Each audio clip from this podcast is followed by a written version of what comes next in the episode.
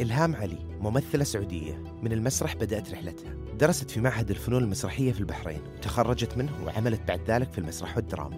مسيرتها الفنية بدأت من خلال عمل ريحانة مع الفنانة الكويتية القديرة حياة الفهد. بعد ذلك قدمت إلهام العديد من الأعمال الخليجية المتنوعة مثل مسلسل عذراء، للحب جنون، وبين ليلة وضحاها. سنة ألفين وعشرين كانت سنة مفصلية في مسيرة إلهام الفنية، بحيث تم ترسيخ نجوميتها كنجمة خليجية من خلال المسلسل المثير للجدل أم هارون، وفي نفس الوقت رسخت نفسها كنجمة سعودية ذا عصيتها بعد مسلسل مخرج سبعة بمشاركة الفنان القدير ناصر القصبي. لها العديد من التجارب السينمائية، أهمها فيلم المسافة صفر والفيلم الكويتي آشمان، كما قامت بالبطولة المطلقة لمسلسل اختطاف والذي قدمت فيه ثلاث شخصيات.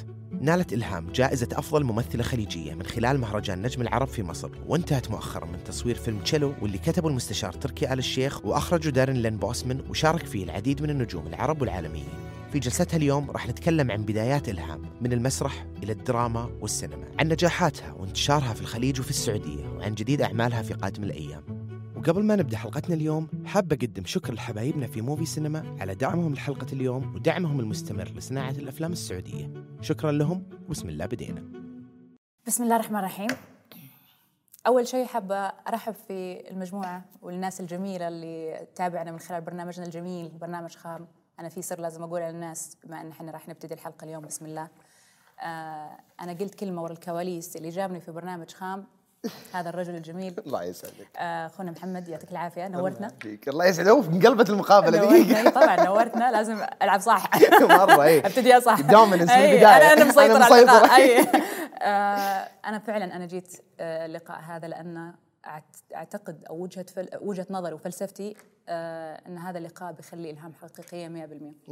آه حابة أني أتكلم مع الناس، أبي شيء يطلع من قلبي، ما أبي أفلتر الكلام، ما أبي أفكر أنا إيش قاعد أقول، أبي أكون حقيقية مع الناس اللي يحبون إلهام، أبي أكون شفافة ما في هذه الحواجز. ففعليا اخترت أني أكون في هذا البرنامج وأظهر علشان تكون إلهام حقيقية مئة بالمئة معكم.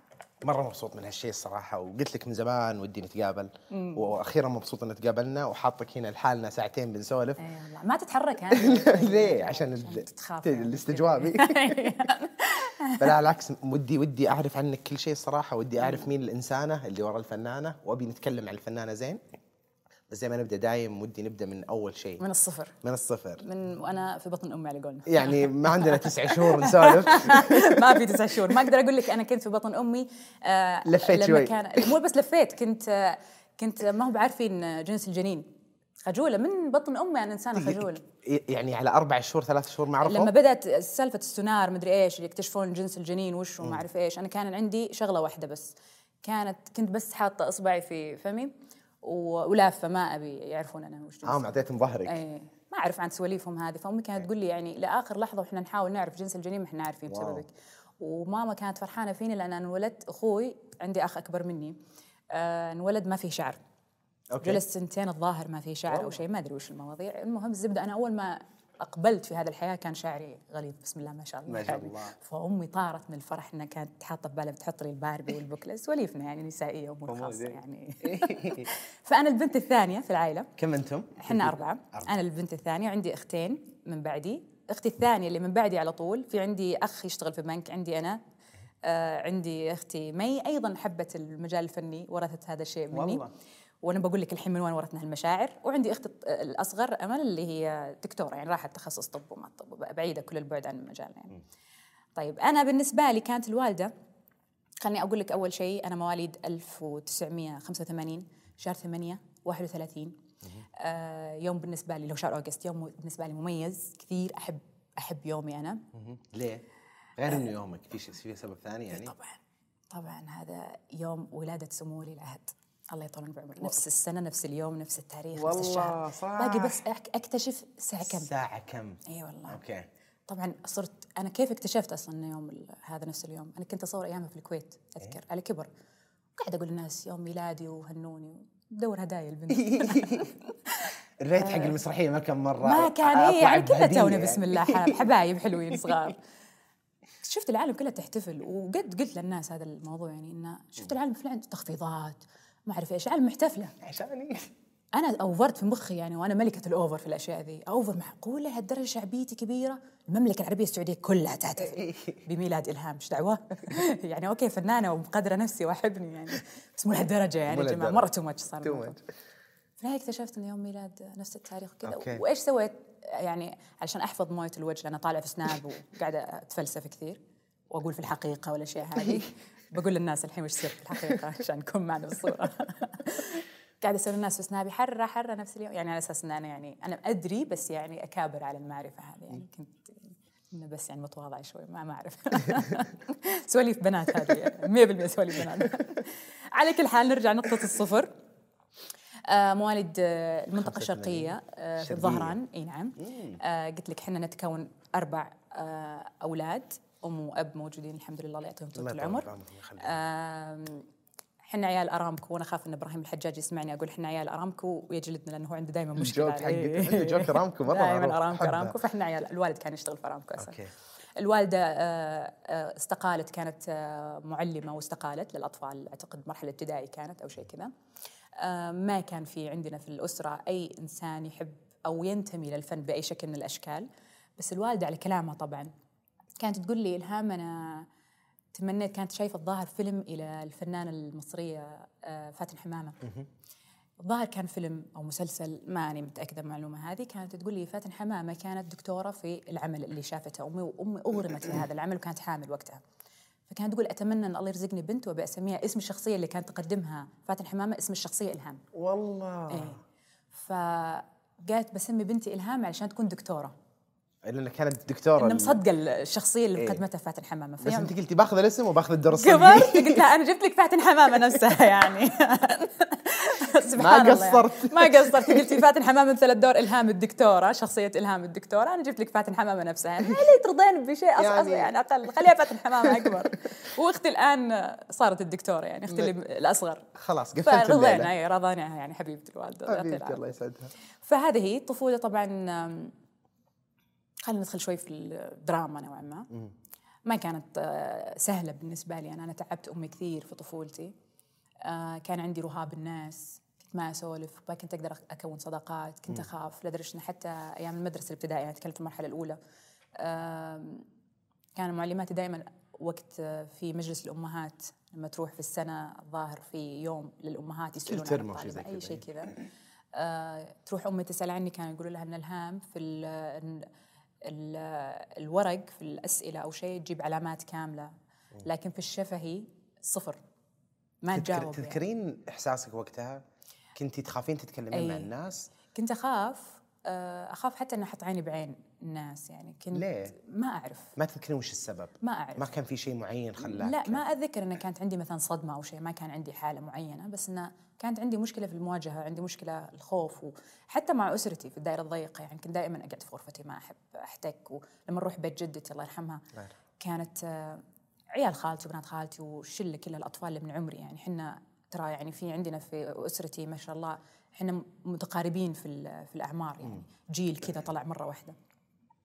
كانت جدتي الله يرحمها كانت تخبي مثلا، تجيب لنا علشان احنا يوم في الاسبوع نروح نزورها وكذا، كانت تجيب لنا كرتون شوكليت معين في ادوات خياطه. أيه. العكس لا هو لا حرام، مسكينه كانت بتفرح احفادها. في علبه في علبه الخياطه، اي هذه المعدنيه هذيك خاصه، كانت تحطه بالثلاجه كذا. فاحنا الاطفال يجون البيت ويدخلون يفتحون الثلاجه ويلعبون، الا انا كنت اجلس جنب امي كذا، واكون انا كطفله ابي اكل معاهم الحلويات هذه، بس اني استحي واخجل في ان انا اقوم العب معاهم يعني. وكانت جدتي مسكينه كذا تشيلي على جنب، تجيب لي يعني اي كانت. فالوالده تعبت معي، وكانت امي على فكره في شيء لازم اقوله، كانت تتصل يعني مثلا احنا لان في مدرسه نكون كلنا عيال المنطقه ومعارف كلهم صداقات يعني، تعرفهم الوالده. كنت جوا الكامب تدرسين؟ آه لا لا كنت برا يعني منطقه. آه كانت الوالده تكلم مثلا الام، يعني انا اعرفك فاقوم اكلمك اقول لك ان مثلا عندك طفل مع بنتي في في الصف، خليه صاحبها ويتكلم معها ويجلس معها وكذا حبيبتي، دور لي الصداقات هذه. وستيل ما كنت قادره اني ادخل في مجموعات يعني ومع الاطفال والعب وكذا، كانت عندي هذه المشكله. الوالده تعبت معي كثير، إضافة أنا كانت عندي مشكلة صحية أيضا من الخلقة يعني، وهذا شيء زاد الأزمة بالنسبة لي يعني. كنت أحس كذا أن أنا مختلفة عن باقي الأطفال يعني، كذا دائما بيني وبين نفسي أن أنا ما أشبههم، مع أنه ما أتذكر أن أنا تعرضت لتنمر في الطفولة أو شيء، يعني ما أقدر أتهم هذا الشيء. كان بالعكس معلماتي، أذكر في معلمة مهرة اسمها الله يعطيها العافية لا زالت في ذاكرتي للآن، كانت دائما تقول لي أن أنت تشبهين الظاهر بنت أختها أو شيء كذا، أشبه أحد من قرايبها، فكان دائما تميزني عن باقي الطالبات يعني. مع ذلك ومع هذا الاهتمام إلا أن ما ما كنت قادرة أفتح، يعني دائما أخجل يعني. هذا طبعا في مرحلة الابتدائي. وجلس معك ال... جلس معي فترة طويلة إيه يعني، أعتقد أعتقد ماني غلطانة، أنا مشكلة ذاكرتي، خالد دائما يقول لي ذاكرة سما كانت شوي في الذاكرة ماني قوية، بس أعتقد وصل معي للصف الخامس أو شيء كذا. أوكي يعني إيه. بعدين تذكرين كيف فك؟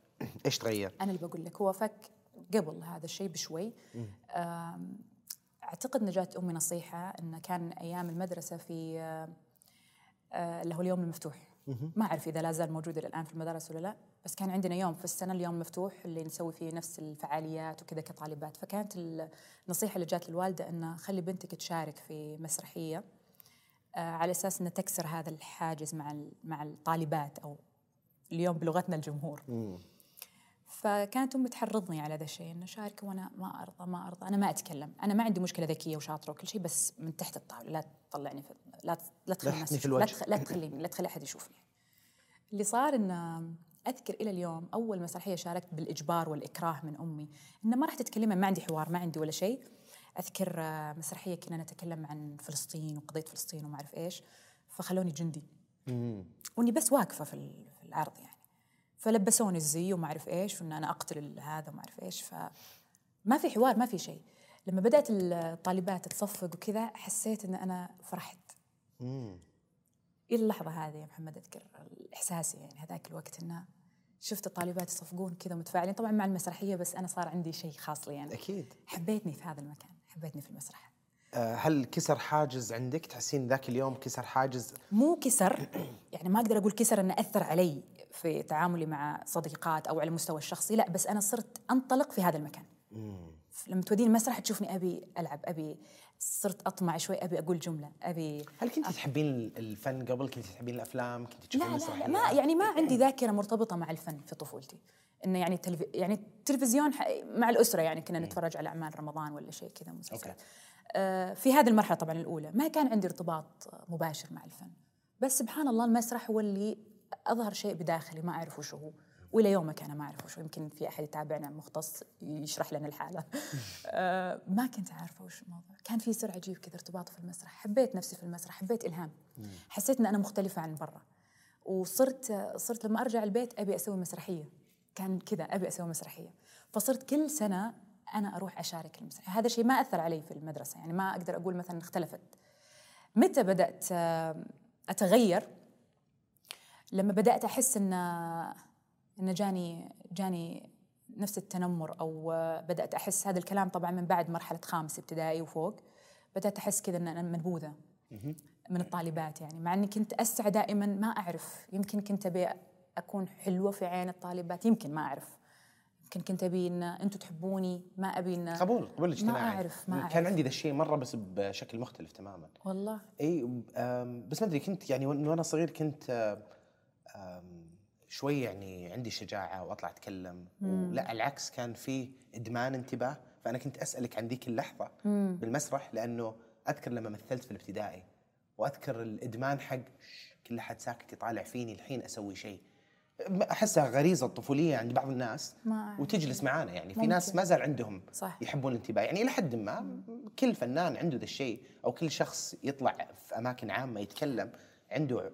بس حتى مع أسرتي طيب هذا الشيء كان مثل يعني، أنا في شيء مو لطيف طبعا بقوله، بس بما أن احنا حابين نكشف الأوراق وحابين إني أكون قريبة فعلا من الناس يعني، حتى لدرجة تعرف احنا أطفال، فكان أخوي دائما يأذيني وكذا وما أعرف إيش، من عرض الأشياء اللي كانت تنقال على لسان أخوي طبعا كطفل يعني، كان يقول مثلا آه طلعت من قبرها ما أعرف إيش، إنه يعني دائما أنا كنت دائما معزولة في غرفتي وما أبي أطلع ما أبي أحتاج حتى مع أسرتي الخاصة يعني. كنت كذا أخاف ما أعرف. ممكن كانوا أهلي، في بعض البنات عندنا في الأسرة كانوا في عمر يعني في مرحلة العمر نفسها، كانوا لما يجتمعون يلعبون معي وكذا ما في مشكلة يعني، وكنت ألعب ما عندي مشكلة يعني. كانت عندي بنت عمة واحدة بس يمكن اللي كانت حقيقة إلهام تظهر معها، وكنت أتنمر عليها. أوكي. في شيء غريب ما أعرف شو، فكنت أتنمر عليها كذا، في طاقة سلبية اكبه في في بنت عمتي. إيه. غالبا يصير اي تصير لا لانه هذا اللي يصير، ترى احنا نتوارث العقد، ناخذها ونطبقها على حد ثاني حتى ممكن. بشكل تلقائي احنا ما ندري، ما لاني قاعد اشوف الاشياء ببنتي، بنتي عمرها الحين اربع سنوات ونص تقريبا، وقاعد اشوف كذا ادري هذه بدايه اشياء بتصير فيها بعدين مم. وما عندنا تحكم عليها، ما الانسان ما عنده اي تحكم. لازم يعني اعتقد ان احنا لازم ننظر لهذه المساله خصوصا للاطفال يعني اللي يعانون من هذه الاشياء يعني، لان فعلا انا كبرت معي هذه الحاله لمراحل متاخره شوي لحد ما توسطت تقريبا، انا كنت اعاني من هذه الاشياء. آه زي ما قلت لك لما بدات في المرحله ما بعد خامس ابتدائي، لما جاتني الصدمات هذه اللي ورا بعض وبدات، وكنت كنت اتعالج، قلت لك انا عندي مشكله صحيه، فاضطروا ان اثناء العلاج في مرحله من العلاج اضطروا ان يلبسوني نفس الجهاز في ظهري، و فكانوا ينادوني يعني يمسخروني لأن كان الجهاز على المريول، كان كنا نلبسونه مريول مو نفس اليوم قميص وهذا يونيفورم الحين يسمونه بالضبط. فكان كذا ظاهر، فكان في نسبة وكنت ما أقدر أمشي نفس العالم يعني. اوكي اوكي واضح من من هالاشياء صار عندك إيه خوف، صارت عندي ردة فعل، ردة فعل ممكن. من القبول او انه الناس تعرفني بشيء ما هو انا، شيء يعني ممكن ظرف إيه. فيني اللي صار انه أكبر صدمة تعرضت لها، أذكر كانت الوالدة جايبت لي قبل مثل شنطة اللي فيها تحط فيها وجبة لونها أزرق فاتح، أي لونها أزرق فاتح، وكان فيها صحن وكوب والشوكة والملعقة والأشياء ذي، شكلها شبك كذا أتذكرها، وفيها رسومات على الجوانب والبلت كذا محطوط يعني، بس أزرق فاتح ولا هادي شوي أي ما أعرف، هي طلعت معنا كذا. أذكر كنت ماشية وأنا قلت لك مشيتي كانت بطيئة مقارنة خصوصا لما يضرب الجرس ونركض عشان نروح الصف. أذكر كنت ماشية ففي مجموعة من الطالبات تنمروا علي كذا، وصارت كنت أطنش وحاول أهرب من من إني أسمع المحادثات هذه أو الكلام هذا. أذكر أن واحدة منهم جات ركضت وصدمت فيني من وراي، فأنا ما كان عندي التوازن، ما كنت أقدر أتوازن يعني، فطحت وكانت الشنطة هذه محطوطة كذا، فطحت وكسرتها يعني تكسرت فيني، سببت لي ردة فعل هذه اللحظة يعني. رجعت البيت وجلست أبكي على شنطتي، وجلست أبكي، وجات الوالدة قامت تدافع عني واشتكت و و و بس أنا كنت أقول في بالي، يمكن هذا الأول مرة أتكلم فيه، أذكر أنا جلست في غرفتي أبكي وجلست قدام المراية، وجلست أتخاطب مع شخصية ما كنت عارفتها لحظة لحظتها يعني. صدقا والله العظيم فعليا هذه اللحظه كنت ارى يعني اشوف انسان اخر في المرايه، واني قاعده ابكي، وانا ليه امي اللي ليه شخص اخر يدافع عني، ليه مو انا اللي ادافع عني، ليه ما عندي القدره في المواجهه، ليه ليه ليه هذه الاسئله اللي كانت تدور لحظتها في راسي يعني. انا اطالع نفسي في المرايه و... وللعلم انا في روايه صدرتها قبل فتره، الناس يمكن تدري في هذه المعلومه اسمها بالعين المجرده، في جزء كبير من هذه هذه اللحظات انا آه كتبتها ب ب باسم الشخصية اللي موجودة في الرواية هذه، اسمها سلمى بطلة آه بطلتي يعني، ولسبب سلمى أيضا، لسبب اخترت اسم سلمى. على كل حال بعد ما عدت هذه الصدمة في حياتي والتجاوزات الطفولة هذه، انتقلت إلى مرحلة متوسطة هذه، وبدأت معي مرحلة مختلفة ونية مختلفة كنت أواجهني فيها، آه واجهتني آه لازم أتغير، بدأت تنحط عندي مثل الخطط والرولز كذا، خلاص في في خطة، في أنظمة معينة أنا ماشي عليها، لازم لازم تصير. بدأت تصير عندي أهداف. آه الهدف الأول إن أنا أبي أغير من شخصيتي، الهدف الثاني أبي أقويها، أبي أنطلق، أبي أتكلم، ما أبي أخاف، أبي أحبني أكثر من المنطقي، أبي كذا، أبي أغرم فيني.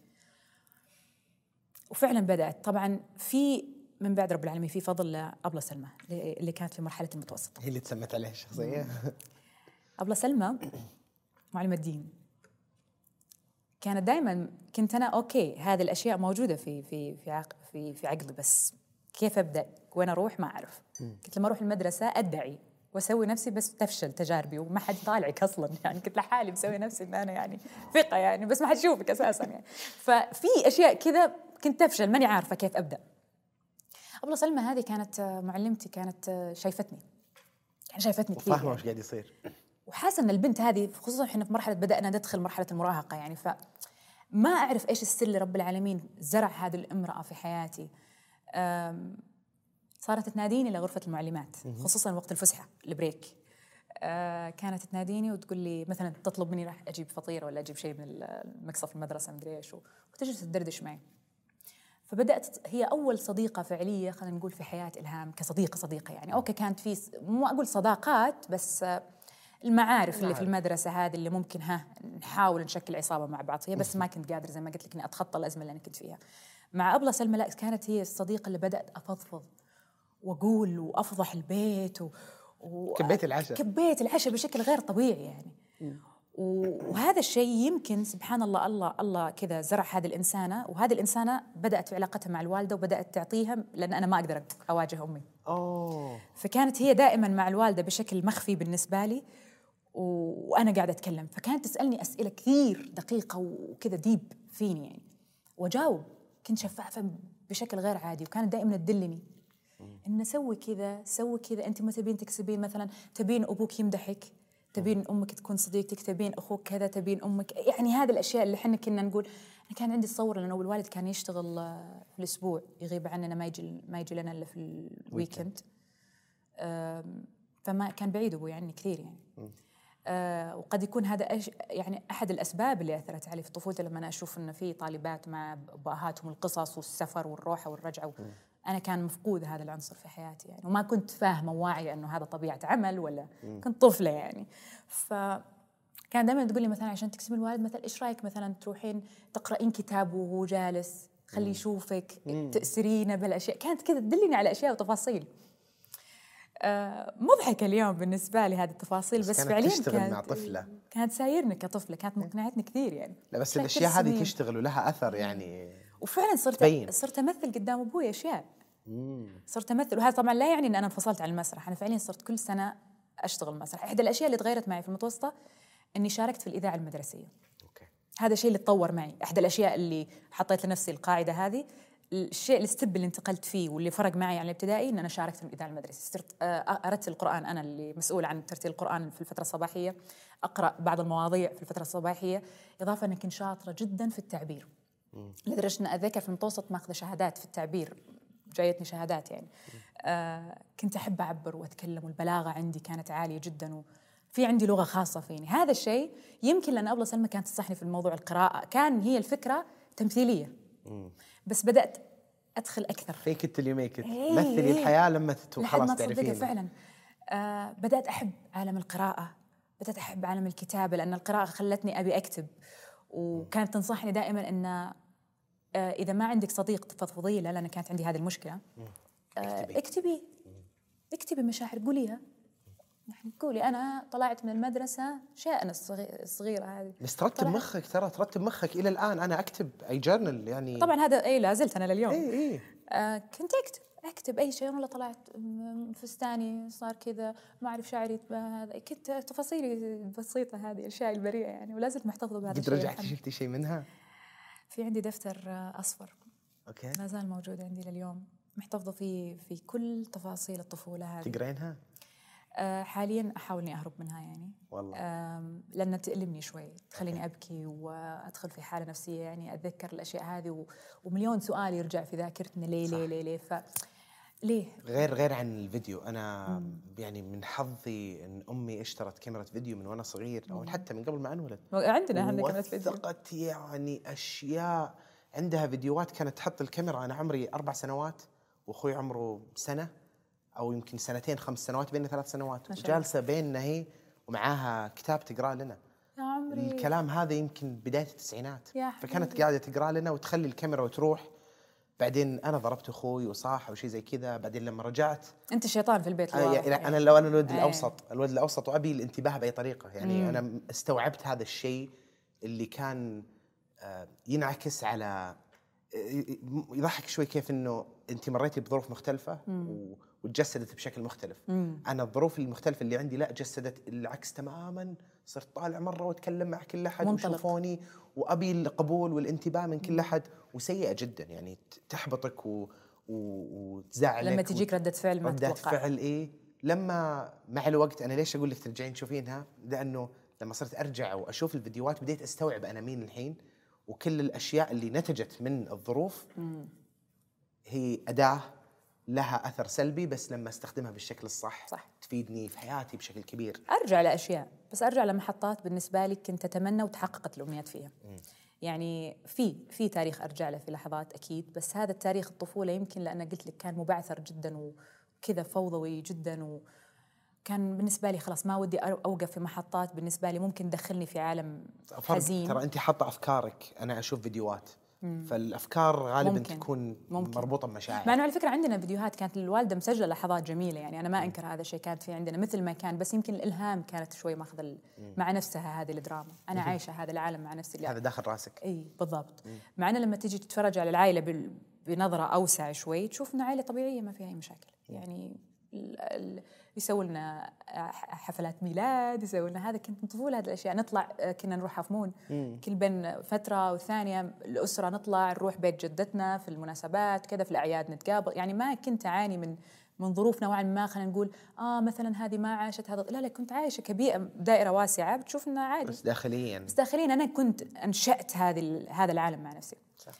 فأرجع أقول لك نقطة المتوسطة، محطة المتوسطة طبعاً زي ما قلت لك كنت أشارك وتطور معي موضوع الإذاعة المدرسية، صرت أكتب بسبب حبي للكتابة، صرت أكتب حتى النصوص المسرحية للمدرسة. أوكي. امم وخلاص طورنا في استبات قاعد نمشي كاتب ممثل بعين دي بي حقيقي.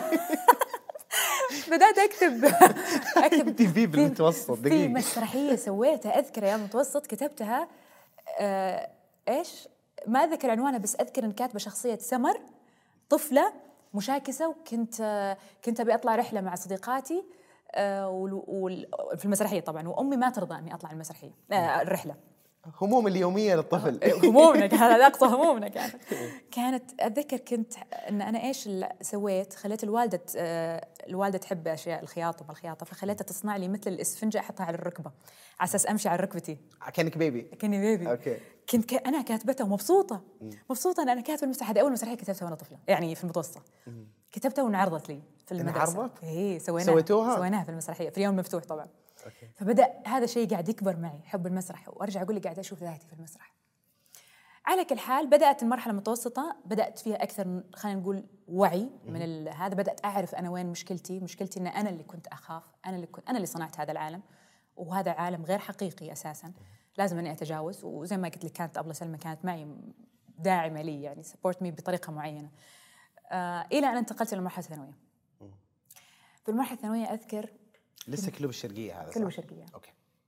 أذكر جالسة في رمضان، هنا بدأت هذه الشرارة. رمضان إحنا أيامها عيال الشرقية ما أعرف آه ما أعرف في باقي المناطق في المملكة كيف الوضع، بس كنا عيال الشرقية إحنا آه أعمال البحرينية كانت مسيطرة في السوق. إيه؟ مسيطرة في السوق، كنا نحط قناة البحرين، حزاوي الدار، البيت العود، في حكايات حكايات حسن ونور السند، في قصص كذا البحرينية كنا متأثرين حنا خليجيا فيها. الزبدة أن كنا نتفرج في رمضان، أتذكر ما أعرف أي يوم صراحة مو لهالدرجة. أذكر أن كان في أعتقد إذا ماني بغلطانة البيت العود أو واحد من هالأعمال اللي كانت تراثية شوي بحريني العمل. قاعدة أتفرج على المسلسل في التلفزيون في رمضان، وأذكر أن من كثر ما أنا مندمجة في في العمل والقصة والحياة وكذا الفن اللي قاعدة أشوفه، قلت يا الله نفسي أشوف نفسي في عمل في رمضان كذا في التلفزيون. والله العظيم يا محمد هذه الشرارة اللي جت معي، الفنانة اللي بداخلي انحيت في هذه في هذه الثانية اللي أنا شفت التلفزيون وصرت أبي أكون معهم في التمثيلية هذه، خصوصاً أن بدأت مشاعر الحب للفن تتولد مع المسرح، أنا قاعدة أمثل وبدأت أشوف كياني، بدأت أشوف إلهام، جرأة إلهام. أنا إلى اليوم ترى محمد يعني عشان برجع لك بس خلنا نسبق شوي الوقت، أنا إلى اليوم أخجل من مواجهة الجمهور، يعني في في بقايا هذا الشيء، عندك الرهاب شوي، أستحي أرتبك، أخاف أغلط، أخاف أكون صورة مش صح. ويمكن أنا قلت لك أول ما جلسنا قلت لك أنت لازم تأخذ معي يوم يومين عشان أفك. لازلت طبعا مو بنفس الدرجة ولا نفس القوة هذيك وكذا، يعني أوكي واعية للي قاعد يصير، بس لازلت أخاف، لازلت أعاني من ذا الشيء يعني، بس يعني أوكي بدرجة أقل بكثير وقد تكون غير مرئية حتى. على كل حال هنا بدأت معي محبة التلفزيون والشاشة، وخلاص صار حلمي أبي أدخل هذا المجال في الثانوي. عدت الأيام، عيشة طبيعية، حياة عادية، إلى أن وصلت إلى ثالث ثانوي. بدأت أكشف عن مآربي الآن وش اللي أبيه. بتختارين تخصص. إيه. وهل كنتي قبل ما تفتحين الموضوع مع أهلك؟ هل كان عندك تصور كيف بتصير ردة فعلها؟ طبعا اني بنجلد وبنشنق بتعلق فيسا او اني برمي من الطابق العاشر ولا في شيء كذا بيصير يعني. في لانش بوكس بينكسر. هو شوف احنا عائله، خلينا نقول ايه خلينا نقول عشان نكون منصفه صراحه، انا يعني انتمي لعائله نوعا ما عندها ما عندها هذا خلينا نقول التعصب في الافكار او شيء، عائله منفتحه نوعا ما و يعني ونتعامل مع يعني انا انا ربيت مع عيال عمي مع عيال خالتي، ما عندنا هذه المشاكل، ما عند ما احنا مغلقين كثير يعني. أه وقلت لك تاثير الخليج علينا يعني في البحرين، احنا في البحرين كنا بشبه دوري يعني رايحين راجعين البحرين، انا جدي من ابوي توفى في البحرين حتى من كثر ما هذا شيء من الاجداد يعني، احنا ماشيين بين البحرين والشرقيه والكويت و... فما كنت يعني اوكي في نسبه كبيره بس يعني قد اقدر انجح. على كل حال لما جو سالوني انا كنت حاطه نفسي استبات، إذا ما رضوا هنا بروح لهنا، إذا ما رضوا هنا بروح لهنا. أول ستيب كان الفن، أو كنت أقول بلفظي أنا الإعلام. ما أعرف وش الفن وش ما أعرف التفاصيل هذه، كنت أقول الإعلام. حلو. إذا ما رضى بروح لتخصص المحاماة. ليه؟ ما أعرف، أعرف كذا أعرف. محاماة لأن كنت بسبب الشيء اللي أنا كنت أعيشه فكنت أعتقد أن أنا كمحامية بدافع عن الناس اللي ما تقدر تتكلم. مم. فأنا بتكلم بنيابة من جانب عاطفي، إيه من جانب عاطفي بالضبط، فأنا بدافع عن الناس، ولا زالت على فكرة هذه شخصية المحامية حقي ذي لا زالت موجودة اليوم في قضايا إنسانية، عشان كذا أنا دائما أحب أنتسب لهذه الأشياء، إن إذا كان كائن من كان الحي، الكائن الحي اللي ما له صوت أحب إني أتكلم بلسان، لا تستقوى على الضعيف يعني، لا زالت هذه الفزعة موجودة بداخلي. على كل حال الستب الثاني كان بالنسبة لي أو الدرجة الثانية كانت بالنسبة لي المحاماة، وبعدين آخر هذا يعني بصير معلمة طبيبة اعتيادية. فأتذكر في أول جلسة جلست فيها أنا تكلمت مع أمي أول شيء، الوالدة ما كان عندها مشكلة يعني، قالت بس إنه أبوك يعني اقنعي أبوك. أنا علاقتي بأبوي رسمية شوي صراحة يعني، أبوي كان يغيب عنا طوال الأسبوع يجينا في الويكند، ما كانت العلاقة لهالدرجة يعني. أوكي ذل قريت كتابه وتعرفين يعني شوي مو لهالدرجة أمون. فدخلت للوالد قلت له يبا أنا أبي أدرس تخصص إعلام وما أعرف إيش. أوكي ما راح أكون حقيقية مية بالمية في الحقيقة يعني. ما استقبل الموضوع بشكل حلو للأمانة يعني. إيه. كانت ردة فعل عنيفة، وش قاعد تقولين أنت يعني، إيش تخربطين أنت؟ رفض يعني. إي يعني كانت قاسية حتى ردة الفعل، إنه مو لا شيء. أبوي كان عنده مبدأ أنا الآن استوعبته على كبر يعني، كان عنده مبدأ أنه غير مواجهتك للناس يعني، أنت أساساً جاي من تاريخ أساساً عندك مشكلة في هذا الموضوع، الآن أنت رايح لدائرة أوسع تعتقد، وأنت إنسان حساس و... وأوفر دراما وعايش هذا الجو، بعد بتروح تواجه ناس حتى ما تعرفها، مبدئيا خايف عليك كبير يعني، قبل ما نتكلم عن المجتمع والوظيفة يعني. هو فاهم، وغير هذا انه ما كان له مستقبل في منظوره يعني، انه وين بتروحين بقى، صرت اعلاميه او ممثله او مطربه او ايا كان شيء يتعلق بالفن، وين بعدين؟ م. ما كان يعني مستوعب انه ممكن يطلع من وراه شيء يعني، كان يقول لي لا طيب محاميه ستيل محاميه، وبعدين وين بتروحين يعني، ايش بتشتغلين يعني؟ م. اخر شيء اقتنعت، قلت خلاص، قلت لك يا طبيبه يا هذا فقط آخر قرار أو آخر استب عندي اللي هو طب، فأنا رحت على أص... يعني خلينا نقول مو مو أضعف شيء ولا أسهل شيء، هو ستيل صراحة تخصص صعب، هذا اللي خلاني أهرب. آه... تربية خاصة. جيت للرياض جامعة الملك سعود عشان أدرس تربية خاصة لحالك في سكن الجامعة، في سكن الطالبات، سكن الجامعة كذا. إيه. جيت حاولت إني أكمل أدفني بالقوة هذه عشان أكمل على الأقل الدبلوم، بس كانت الدراسة صعبة، ما كنت شطوره فيها، ومو مو انا يعني ما هويتين يعني. اوكي ابي الشهاده بس. بس كيف كانت تجربه انك تطلعين من بيت اهلك وتقدرين؟ لاني انا سويت العكس، انا طلعت من الرياض رحت الشرقيه، انا سكنت في سكن آه البترول. هو يمكن انا الشيء اللي اسعفني ان اساسا عندي اقارب هنا يعني، فما كنت لحالي نوعا ما مية بالمية يعني، فما كنت حاسه، وكانوا اخوي يجي معي وكذا، ما كنت حاسه كثير ان انا بعيده عن هذا العالم. فالحين بتجيك سالفه الروح الحالي ذي، انا للحين انا في امان. آه ما قدرت يعني، حاولت أكمل ساعات الدبلوم وطلعت ما أبي أدرس هذا، فلا زال الوالد معند موضوع الإعلام ما فيه وما فيه. في المرة الثانية لما طلعت ورجعت أبوي قال لي شوفي، هنا كانت المحايرة الخدعة، بس انقلب السر على الساحر. شفت الجسر ذاك؟ قلت له قلت له أبي أدرس إعلام، قال لي شوفي أدرس أي تخصص، أي تخصص ما عندي مشكلة، تخرجي وتوظفي بعدين روحي اشتغلي إعلام. خلاص اخذت من ابوي كلمه انا، قلت له اوكي وافقت. قال اي تخصص؟ قال لي ادرسي تخصص يعني ما هو ما له شغل بالاعلام وهذا، وظيفه كذا تاخذين بوزيشن ووظيفه وهذا، وبعدين كيفك ارجعي للفن وعيشي ان شاء الله تذبحي نفسك كيفك. هو توقع انه لحظة شغف و... وتروح أربع سنين دراسة يعني وتشتغل، هذا في خمس سنين ست سنين قد نست يعني. فعلا رجعت للبحرين، جامعة البحرين درست إدارة أعمال، تخرجت خلصت توظفت توظفت كإدارية وكذا كذا، وطبعا باستبعاد في البحرين، هذا الكلام كله في البحرين. أنا انتقلت بشكل رسمي للبحرين بحكم دراستي، وبدأت زي ما قلت لك إيه في شغلة مهمة، الوالد كان يربينا على العصامية يعني كان، وهذا شيء فادني اليوم. أو أيامها أبوي قاسي أبوي كذا، لا الآن أنا أشكر أبوي كثير على هذه التربية. كان يقول لي أبوي لا تقول إن أبوك بدوم لك من ناحية الصرف المادي، لا تقول إن أبوك بدوم لك، لا تقول إن بكرة أنا بتزوج يصرف علي، لا تعتمدين على أحد، لا أنت بتضمنين أبوك الله يعطيه طولة العمر ولا بتضمنين الزوج اللي يدوم لك، أنت الوحيدة اللي بتشيلين نفسك. ف وأنا أيام دراستي كان يبيني أشتغل حتى لو أشغال بسيطة، ما في مصروف، اعتمد على نفسك، أنت وصلت لمرحلة عمرية تقدرين تشتغلين، ادرسي الصباح واشتغلي في الليل.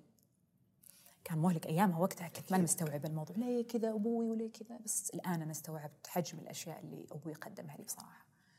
ففعلا هذا اللي صار معي ايام الجامعه، كنت اشتغل زي ما قلت لك، اشتغل اشتغلت سيلز، مسوقه، قسم مبيعات، اشتغلت اشياء كذا، اشتغلت في مكتب عقارات، اشتغلت اشياء كذا يعني اشغال اللي كانت زي كان إيه؟ اشتغلت عقار شوي واشتغلت اشياء غريبه اللي اشياء كذا غريبه، اذكر ما طلع لي منها الا مئتين وخمسين ريال.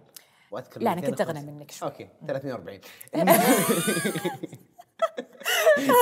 ثلاثمئة وسبعين اعتقد يعني. ال مئتين وخمسين اللي اخذتها كانت سعي على استراحه اجرتها على شباب، ما ادري ايش سووا في الاستراحه ذيك، وان شاء الله انها طلعت من ذمتي، بس ال مئتين وخمسين ريال هذيك هي اللي خلتني الى اليوم ما اعتمد على راتب بس. الله. انه عادي اقدر اروح اسوي شيء ثاني واطلع منه فلوس، اقدر اروح اربط بين شغلتين. طبعا طبعا عزز تعزز كثير طبعًا طبعًا، لانك تكسر طبعًا حاجز، انه عندنا تخيل انه الفلوس ما تجي الا انك تروح في مكان واحد تشتغل فيه ولا يصرف لك ابوك. وغير كذا يا محمد انا كانثى الاول والاخير، اوه ليفل ثاني، ليفل اعلى واعلى، ان انا في النهايه بتزوج وعندي زوجي بيصرف علي، لا احنا انا وصلت لمرحله اليوم اي نعم انا امراه متزوجه وكذا، لكن في اشياء بداخلي انا اتمناها وكذا ما ماني مضطره اني ارجع لزوجي فيها يعني. بالعكس هذا صارت الموازنه اليوم، اليوم في في أزم في في عز الوضع اللي احنا فيه والغلاء والاشياء هذه، اليوم صارت الموازنه حتى في من ناحيه الصرف، بدات احس بقيمه القرش اساسا. هذا شيء لان انا تعبت على نفسي وبدات اجيب، ولما ابي اشتري هذا الشيء اعرف ان انا راح اوفر شهور عشان اشتري قيمته. بالضبط. وليومك اذكر اول تليفون شريته بفلوسي. يا الله كأني شاري قصر، كأني شاري الكرة الأرضية، يعني جلست أجمع جنبك وتنامين. إيه جلست أجمع فلوس، ما أتذكر كم شهر عشان أجيب لي تليفون جديد. فهذا الإحساس كان مختلف، إن أنا جايبة شيء بتعب جبيني. وأيامها كنت زي ما قلت لك أدرس. على كل حال أختصر لك بسريع اللي صار، توظفت، تخرجت توظفت، وصلت إلى مركز جيد جدا، يعني ما راح أقول لك توب ولكن مرموق يعتبر، أنا مديرة وعندي تحتي موظفين. أذكر اي فقبل قبل هذه في شيء لازم اعترف فيه. آه في معهد انت درستي في معهد؟ الحين بقول لك السالفه. في هذه اللحظه كنت في اثناء احد الوظائف، كنت كانت في معي زميله في العمل، كنت اقول لها آه المسرح والتجارب والسواليف نتفضفض وكذا، فقالت لي ترى في آه مسرحيه آه الى مسرح جلجامش في البحرين، ذا الكلام يدورون آه فنانات او يدورون ممثلات ويدورون كذا. ها؟ لمبه. ايه لمبات لمبات كذا وعواصف ورق ورعد. ها اوكي وين وين وين دلتني البنت الله يعطيها العافيه. رحت قد اتذكر طلعت، كان عندي جامعه اتذكر ثلاث ايام في الاسبوع الدوام حقي، وكان في واحد من الايام رحت اداوم، طلعت بلبس الدوام دايركت للمسرح هذا. رحت رحت وكان ايامها ما في لوكيشن، ما كان في ذا الكلام. رحت كذا بعد عناء وصلت بلبس الدوام، تفضل روح وقف على المسرح، واعطوني النص ما ادري ايش السالفه، اعطوني النص وبدات اخاف وارتعب، بس انا داخلي البنت اللي لا ها انتبهي. اتذكر اسم المسرحيه كانت لعبه البدايه. اوكي. امم وشباب بحرينيين كذا جميلين. حلو انه بعد بدايه المسرح ايه الحقيقي اللي كنتي ايه كذا صادق مسرح كذا، ومسرح عندك هنا المهرجانات، المسرح كان يعني ما كنت ادري انه في مهرجان مهرجان ما يعني ما ادري ايش السالفه، انا رايحه انه في مسرحيه بسويها ولا فاهمه فكره انه في جمهور بيجيك، بغض النظر وش نوع الجمهور، سواء جمهور مختص ولا ما كنت عارفه يعني، ما كنت واعيه لهذا الشيء، انه مسرحيه ابي ارجع المسرح، انا صار لي سنوات الان غايبه غايبه على المسرح وانا اشتقت للمسرح، فابي هذا هو اللي رجعني يعني. ورجعت من غير علم احد طبعا. اوه ما حد درى. اي ما حد درى، اي ما قلت لاحد، خفت طبعا يعني. رجعت واعطوني اتذكر دور امرأة لها عمر أكبر من عمري كان بكثير وقتها، صليطة اللسان. وهذا نقيض لشخصية إلهام الهادية اللي وقتها كنت أخاف وقلت لك وأخاف وحاسب وكذا، نقيض تام. فارتعبت، بس إيش صار عندي؟ قلت لك اللمبات هذه اللي صارت فوقي، إن هذا وقتها الآن الاستبات يحقق الأهداف إيه اللي كنت حطتها قبل إيه؟ صارت بوز عليها صار لها كم سنة. فبدأت رحت هناك، حبيت حبيت التدريبات والأجواء وكذا وكذا. هذا إضافة لعملي وجامعتي، بس هذا الجانب المخفي كان في حياة إلهام اللي تتنفس فيه. رحت وشاركت في المسرحية، وأتذكر أول وقفة لي على المسرح أمام جمهور، آه مو رعب طبعا، مو جبت العيد اللي بعده، بس بس كنت مبسوطة بالأداء. يعني مو الأداء طبعا، أدائي كان سيء جدا يعني وقتها أكيد. بس, بس كيف جبت العيد قصدك؟ جبت العيد إن أنا كنت أخاف وعك أوكي. وما أقول الحوارات صح، ما أسلم كيوهات، خايفة، كنت خايفة يعني م. بس كان في في في طاقة مع الشباب، شباب كلهم مثلي يتمنون ويحبون وعندهم هذا الشغف، فأعطوني هذا البوش يعني. فبدأت أشوفني أشوفني أكثر، بدأت ترجع هذه الروح اللي فقدتها صار لي كم سنة. حسيت إن هذا العالم أبي أبي ما أقدر ما أقدر أستمر في إن أنا أبتعد عن هذا المكان. هنا هذا الجانب اللي قلت لك أثناء الوظيفة والدراسة. واشتغلت مسرحية ثانية أيضاً، اشتغلت بدأت أشتغل المسارح الأهلية اللي في البحرين إلى ما تخرج زي ما قلت لك، توظفت، صار عندي مركز جيد، رجعت للوالد. أنا هنا خلاص ناوية نية قشرة، يا أموت يا أموت. قلت له أبوي أنا حققت حلمك، هذه تفضل هذه الشهادات. وأتذكر أيامها كانوا يتكلمون جرايد، أيامها جرايد وكذا، وفي مقالات تكتب عني كوظيفة أوكي. إن أنا لأن أنا فتاة سعودية وأعمل في البحرين، فكانت الجرايد البحرين تتكلم عني من أوكي. ناحية التعاون الخليجي والكذا والمؤاخاة، فكنت أنا مادة إيه مادة مهمة لهم يعني م. إن فتاة سعودية تعمل في في البحرين وكذا كذا. صح ذاك الوقت كان إيه إيه طبعا كان, كان بالنسبة يعني بالنسبة لهم إنه أوه فتاة سعودية ولا ولي مكانتي يعني في بلدي الثاني يعني، فهذا شيء يعني يتكلمون فيه الصحافة كثير. اللي صار رحت أتذكر لليوم عندك ملف، جمعت لأبوي الجرايد، صوري المبززة في الجرايد، هذه الكيس حقتي تفضل يا بابا. جبت لك الشهادة، جبت لك الوظيفة، هذا البزنس كارت حقي لأيامها والله تفضل. وهذه استقالتي. ما قدمت استقالة، الحين بقول لك ايش صار، شوف مجنون. قال لي طيب ايش السالفة؟ قلت له أبي أشتغل بالفن، كيف ما كيف وما يصير وما أعرف إيش و أي صح في شيء أنا نسيت عديته بسرعة. أيام الثانوية طبعا جزء من محاولة أبوي لتحقيق حلمي، هنا دخلني في برنامج مكسرات للقناة السعودية الأولى آه هنا في الثانوي، من باب أنه كان يعني أوكي في شغف، مو شغف يعني، بنت تبي الشيء بسايرها. وكان أبوي يروح معي الدوام حتى إنه، وما كنت أمام التلفزيون، كنت مراسلة خلف الكاميرا. واستمريت في البرنامج هذا لمدة تقريبا أقل من يعني سنة وأقل بشوي. فأبوي في هذا المواجهة رجعني قال لي أنت خلاص رحت سويتي يعني اللي في راسك، خلاص يعني كبرنا على دي الأشياء المفروض يعني. لا أبي أبي أشتغل في المسرح. وهنا اعترفت، كبيت عشاي وأنا أشتغل أشتغل في المسرحيات وما أعرف إيش. كان يعطونا ما في جوائز ما جوائز، كان في شهادات مشاركة وشهادات شكر. هذا الملف الثاني دوم. الله لا يوريك ايش صار فيني هذاك اليوم يعني. جات ردة فعل الوالد كانت عنيفة جدا يعني م. اليوم أقدر حرصه طبعا، بس الحمد لله كنت قد هذه المسؤولية. كان يقول لي أنا ما أقدر أكون يعني، بما معنى الكلام طبعا، بس مشدود الكلام الآن، إن بما معنى الكلام إن أنا ما أقدر أكون معك هذاك الوقت، أنا يعني ما راح أدافع عنك، ما راح أقدر أحميك، وأنت داخلة لعالم أنا ما أعرفه وشو أصلا يعني. لا وظيفة أذاك مديرك ولا تحرش فيك زميل ولا شيء، في في في ناس تروح لها بشكل مباشر تواجه وتعاقب هذا الإنسان اللي تعرض لك. أنا هنا كيف أواجه مين وأخلي مين وأتكلم مع مين وأروح لمين؟ ما كان عندنا هذا العلم يعني. أعطيني الثقة يبا، أعطيني الثقة. أبوي كان رافض هذا الأمر. واصلت على دوامي وكنت حزينة، كانت الوالدة في صفي يعني، أمي شايفة هذا الحلم إنه إن البنت دامها تشتغل في وظيفة هي تحبها راح تبدأ راح تعطيه، طول ما هي بعيدة عن الشيء اللي هي تحبه ما راح تعطيه، فخلينا معاها، هي ممكن تسويه تسويه يعني، فخلينا معاها إيه ونكون معاها يعني، أحسن من هي تمارس هذا الشيء من وراك يعني، ودام إنها التجأت لك فلا ترفض هذا اللجوء لك يعني. فما كان الوالد يعني راضي بهذا الأمر.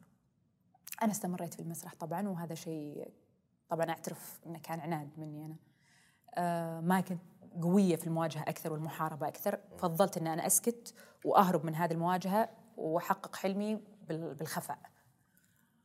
كملت المسرح، كملت هنا بدأت دراسة المسرح، هنا بعرف إيش هذا بالإضافة إلى دوامي مع دوامي إلى، وطبعا هذا لا يعني أن أنا ما أشتغل مسارح، كنت أشتغل مع الدراسة مع العلم، وكنت أسأل من هنا وأروح أتعلم من هنا، وأجلس مع كثير من الأسماء، عيال الرويعي، سعدون، في ناس مهمة كثير في البحرين ومجتمع المسرح البحريني كان كثير مهمة، كنت أجلس معاهم محاضرات ومعاد ودراسات و و و إلى أن صدفت، طبعا بدأت أشارك في المسارح، إلى أن صدفت في مهرجان التاسع، مهرجان الصواري التاسع، هذا المهرجان شاركت فيه طبعا، أخذت جائزة، طبعا في جوائز أخذتها و و و. هذا المهرجان اللي صار في عندي نقطة التحول حقي في هذا المهرجان، أخذ جائزة وكنت مبسوطة عادي، يعني أنا متعودة أخذ ماخذ شهادات وأموري تمام. تعرف علي مخرج، مو تعرف علي، شافني مخرج وأنا أستلم الجائزة، ما أستلم الجائزة، إلا هو المخرج البحريني علي العلي، مخرج تلفزيوني هو. آه قال لي آه طلب رقمي، أخذ رقمي، المهم اختفى الرجال، وما كنت عارفة أنا وين المستقبل، وش وش قاعد يجيني. في جروب مسرح اسمه البيادر في البحرين، أكيد الشباب يعرفون أنفسهم اليوم. مسرح البيادر كان وقتها يبي يقدم عمل تلفزيوني اسمه خف علينا، برنامج كوميدي، وأنا مع طاقم المسرح، هو حنا في عندنا مسرح البيادر، جلجامش، أوال، الصواري، في مسارح أهلية كذا مجتمعين كلنا مع بعض فيها. فهذا المسرح قرر إنه يسوي برنامج كوميدي تلفزيوني سكتشات، وقال ايش رايك؟ فاحنا المجموعة المسرح قدمنا هذا العمل اسمه خف علينا. هذا اول تجربة تلفزيونية لي اني اظهر في شاشة التلفزيون، و... ولانه برنامج محفوف صغنون، ما يعني ما كنت حاطه ببالي انه بينتشر ولا بينشاف ولا ايش، فكله بالخش عادي. من هذا لسه ال... لسه اهلك ما يدرون، امي الوحيدة اللي تعرف هذا الموضوع يعني. المهم تعرف علي من بعدها جمعان الرويعي، هو يعرفني بس عن قرب اكثر، تعرف علي أكثر، قدم لي دورين مهمين في مسلسل اسمه برايحنا، هو حلقات منفصلة، في دورين، في أحد الحلقتين يعني في حلقتين بطلة يعني البنت شابة في عمري كان وقتها، فمحتاجين لهذا الفئة العمرية. ها, ها الموضوع بدأ يكبر. هذا العمل الثاني الآن تلفزيونيا، خف علينا يعدي سكتشات وكذا، وأيامها ما كان في السوشيال ميديا ولا في الأشياء، يعني عادي تعدي، بس هذا الموضوع أخاف لما رمضان وعمل رمضان و... ايش اسوي ايش اسوي ايش اسوي؟ كنت خليني اروح اقول لابوي رحنا، طبعا كنت اخاف واخلي امي في الوجه ماما روحي ارمي امي حبيبتي، يا ربي امي سامحيني يا ماما والله ما امين، خليت امي في الوجه، يما انا ترى هذا، امي طبعا كانت تقول لي يعني اعطيناكي وجه، فلتيها مره يعني، اوكي المسرح امنا بالله يعني مسرح ومحفوف الموضوع مع المجتمع المسرح اللي ما حد داري عنه اساسا، خلاص يا اخوي صرت تلفزيون، قلتي ما هو معروف، وبرنامج مو لرمضان وبرنامج صغنون، والحين عملوا رمضاني ولا، وبطلت على حلقتين في ثلاثين حلقه يعني. وقلت لك احنا ايامها كنا نشوف القناه البحرينيه، بالنسبه لنا القناه يعني اكيد كل حد يعرف يعني. يشوف الحلقتين فاي يعني الموضوع خوف يا ماما ارجوك فرصه وما فرصه و و الوالد صارت رده فعله انه بتطقق، اوكي مو راضي، بس انا ما عندي مشكله، بس انا مو راضي كيفك. سويت اللي في راسي، انا رحت اشتغلت الحلقتين وما اعرف ايش. رجع لي بعد عرض الحلقتين في رمضان، رجع لي المخرج علي العلي بعد غياب، قال لي في عمل خليجي مهم، انت وجهك وجه تلفزيون سينمائي، بنت عندك طاقه كذا كذا، وانت اساسا دارسه المسرح و و ومحاصله على جوائز و وشهادات والتاريخ هذا اللطيف، فيطلع منك شيء للكاميرا او للتلفزيون. طيب وبعدين؟ أنا بقدم لك مشروع، أول عمل خليجي على مستوى أكبر. أوكي. صار معي ذي. أوكي.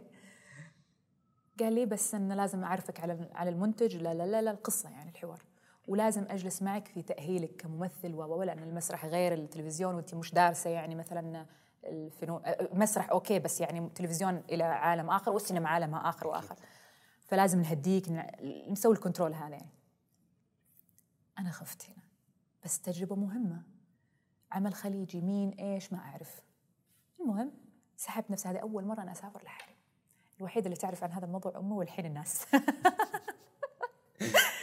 سحبت نفسي وسافرت، رحنا دبي. أوكي. المنتج اللي بنتعرف عليه في دبي، رحنا دبي، قابلت المنتج، جلسنا في المكتب عنده شركة الصباح. مرحبا بالنوتة جديدة والجديد دددا، عندها تجربتين ما يبينوا في التلفزيون والمسرح، إضافة للبرنامج اللي أنا طبعا عززت نفسي فيه، أكيد. إن أنا شارك شاركت كمراسلة يعني، وسنة اللي كم شهر مي قليلة يعني. المهم وقع معي أربع أعمال. حلو. مو احتكار، بس أنا أربع أعمال بنفس القيمة المادية، الأجر. طبعا الأجر أيامها، الآن أقول لك قليل طبعا، خدعت أنا، بس آه على أيامها أكيد. وأنا راتبي مسكين على قدي وهذا على قدي يعني، كان بالنسبة لي أوه صرت غنية. مم. وقعت وقعت وأنا مغمضة، أربع أعمال طبعا على الهواء، أنا ما أعرف وش الأعمال. مم. ورجعت وأقول لأمي السالفة، أكب بالله عندك صار كذا كذا ومدري، وقعت اليوم أشوف الفلوس ومدري وشو. أمي فرحانة فيني طبعا، أمي أمي حابة الموضوع، بس أمي يعني ما هي قادرة تسيطر على الوالد وتقنع الوالد، وأبوي خايف من المجتمع وردة فعل المجتمع اللي حوالينا. نعطيناك وجه خلاص لا تطمعين. المهم آه ايش اللي صار؟ آه آه شاف الوالد ال... لا لا لا لا ما تكلمت مع الوالد، ما تكلمت معه عن موضوع الكويت ابدا، طبعا العمل راح يصور في الكويت. حلو. اي المهم آه كلم ايه كلمني المنتج بعد فتره، كلمني المنتج، صار الظاهر في خلاف او عدم تفاهم، ما اعرف وش اللي صار في الكواليس بينهم، لكن فجاه واحده المخرجه علي العلي انسحب من العمل. آه انا الان المنتج، عندي عمل بقدمه للاستاذه حياة الفهد والمخرج سائد الهواري. معاي في العمل زهرة عرفات، عبد المحسن النمر، معنا والله اسماء يعني اسماء, أسماء كبيره. قلت ها حياة الفهد هي نفسها ولا؟ ارجوكم يا جماعه يعني، ارجوكم حياة الفهد وكفرصه لوجه جديد، تعتقدون بقول لا؟ لاني ابي اسوي باصلي. كلمت المخرج، قلت له كلمني المنتج، صار وعي واحد اثنين ثلاثه وكذا، عادي اروح ولا بتزعل؟ لانه هو اللي قدمني يعني. قال لي لا بالعكس، الله يوفقك وروحي، وهذا فنة. يعني هذا في النهايه يعني نصيبك، يعني الواحد ما تجي له الفرصه الا مره واحده في العمر على قولهم، استغليها.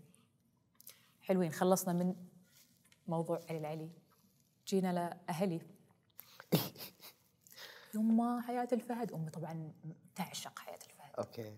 امي قلبت عينها قلوب اكثر مني. إيه؟ حياة الفهد، بتشوفين حياة الفهد وكذا. يما ابوي عندنا مشكله الان.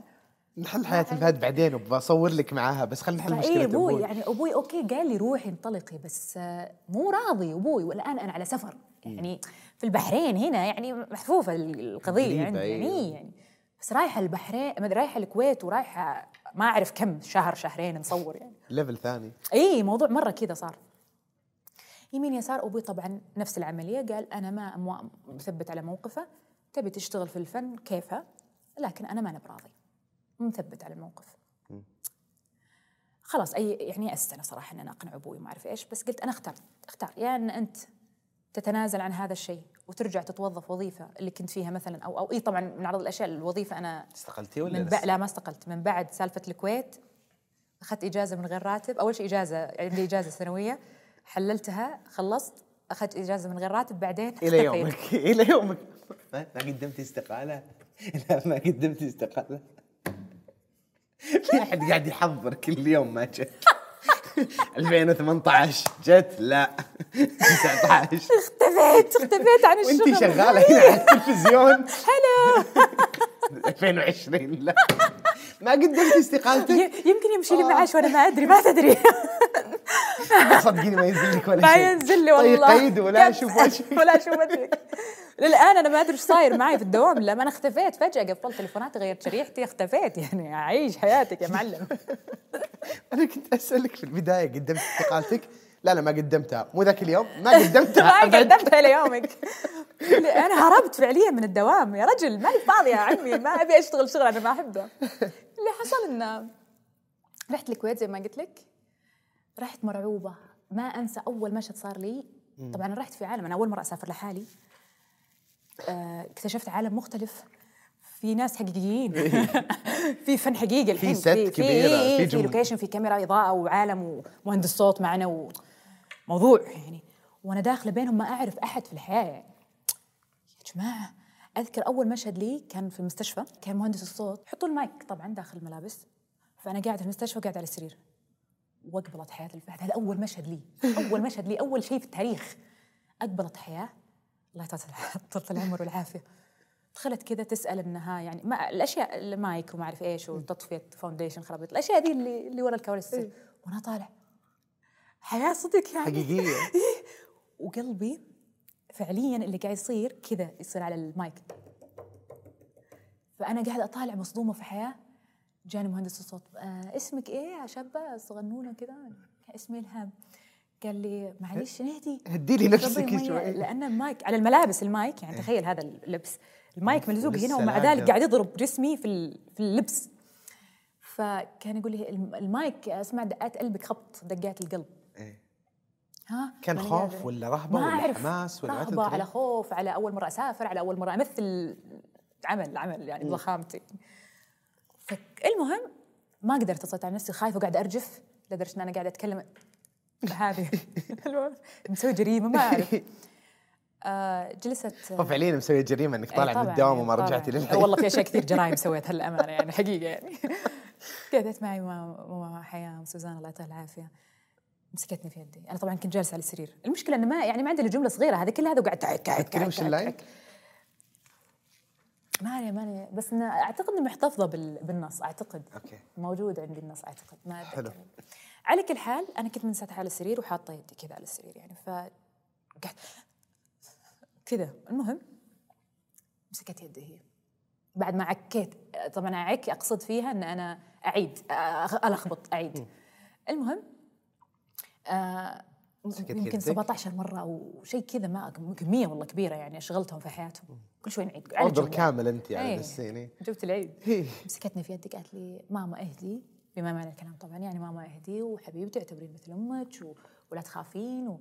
وما يخوف المكان عادي اعتبري ما تشوفين أحد قولي قولي قلت الجملة حقي إيه بس قوليها بهالطريقة عادي ماما عادي كذا حايلتني يعني ها أوكي وهديت قلت الجملة ما كنت واو بس يعني انسرقت الجملة سرقة من لساني يعني طلعت كويس طلعت إيه؟ وبدأت ها ها ولا زلت أخاف وأخاف وأخاف وأخاف.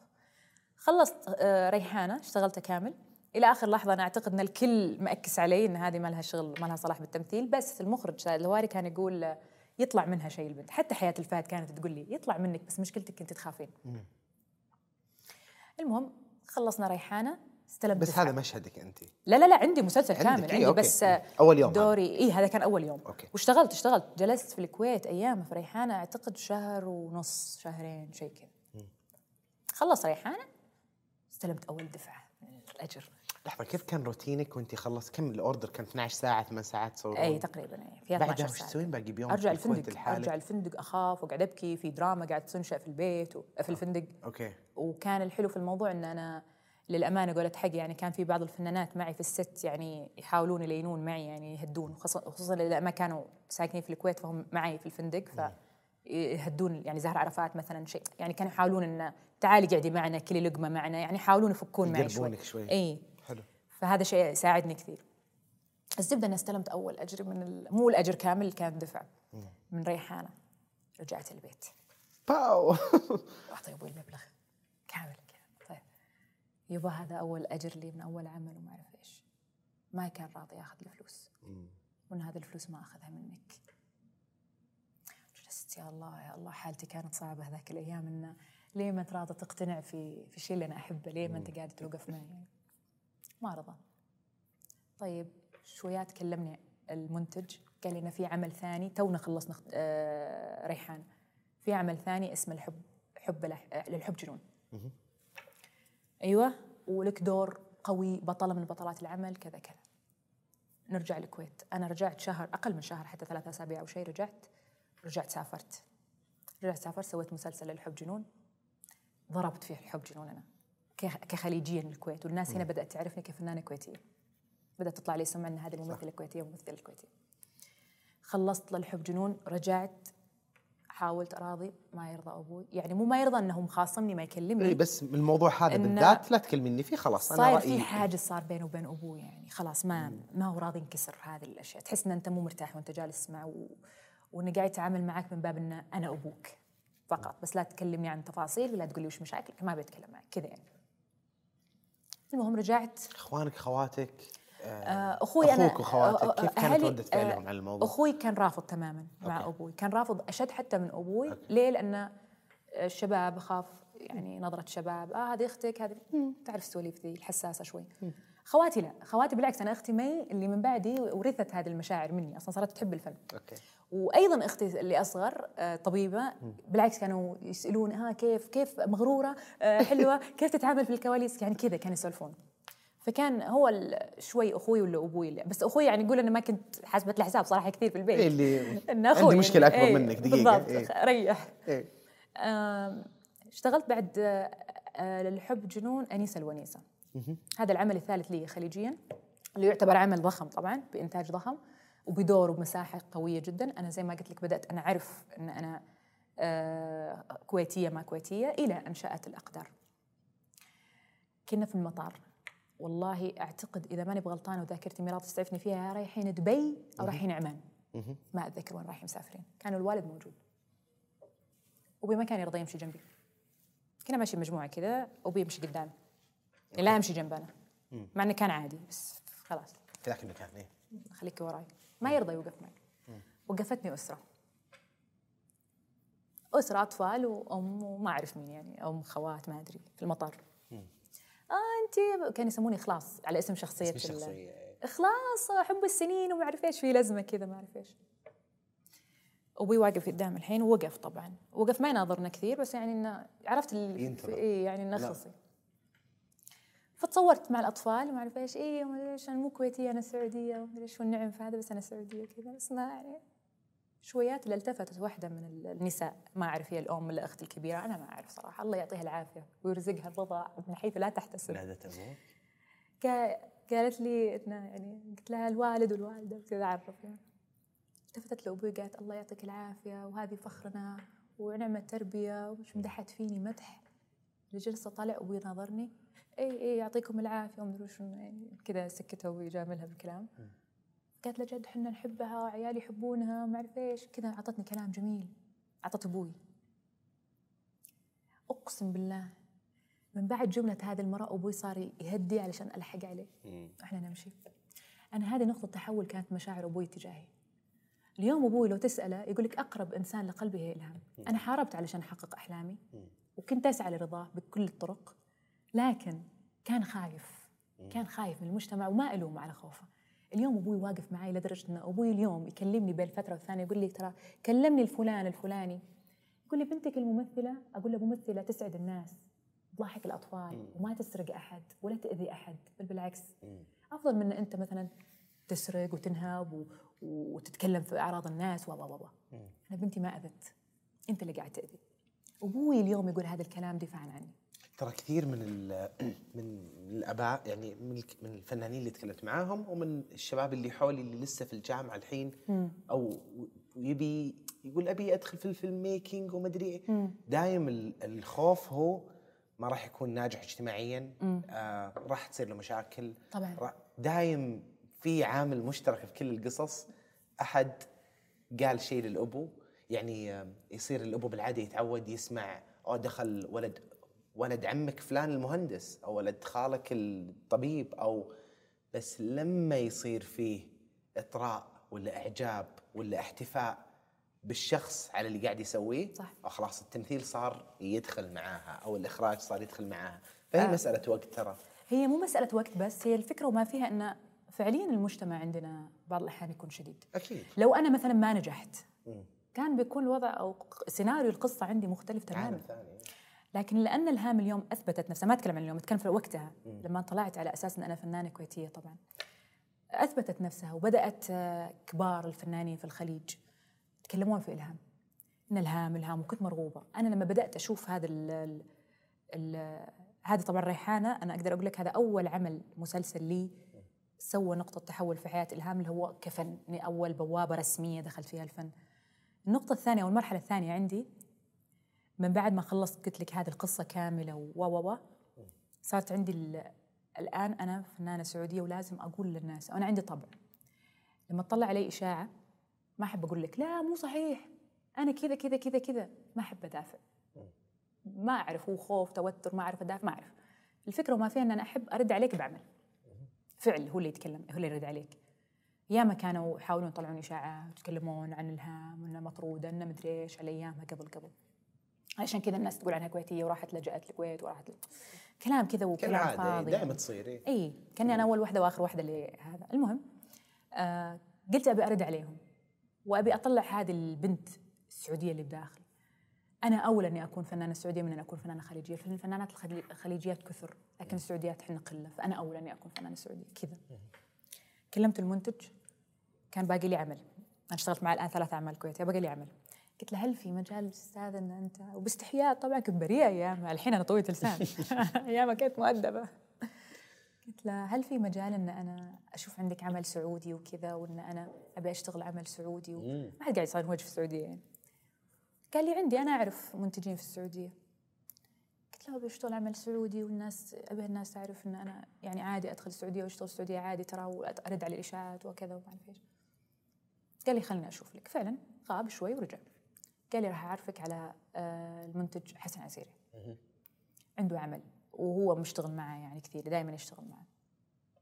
قلت له اوكي، انا ما اعرف طبعا مين حسن. قلت له اوكي. قدمني لهذا، قال لي في عمل اسمه طريق المعلمات، كلموني شركه الصدف. آه قالوا لي في عمل اسمه طريق المعلمات، انت شخصيه حكيمه. انا طبعا موقع العقد الاساسي، بس الان لان عن طريق شركه الصدف لازم عقد ثاني ينشأ على هذا العمل. قلت لهم اي اوكي اوكي، انا طبعا اوكي اوكي لان انا مشتغله ريحانه وحب الجنون الحب جنون وانيسه ونيسه بادوار بطله.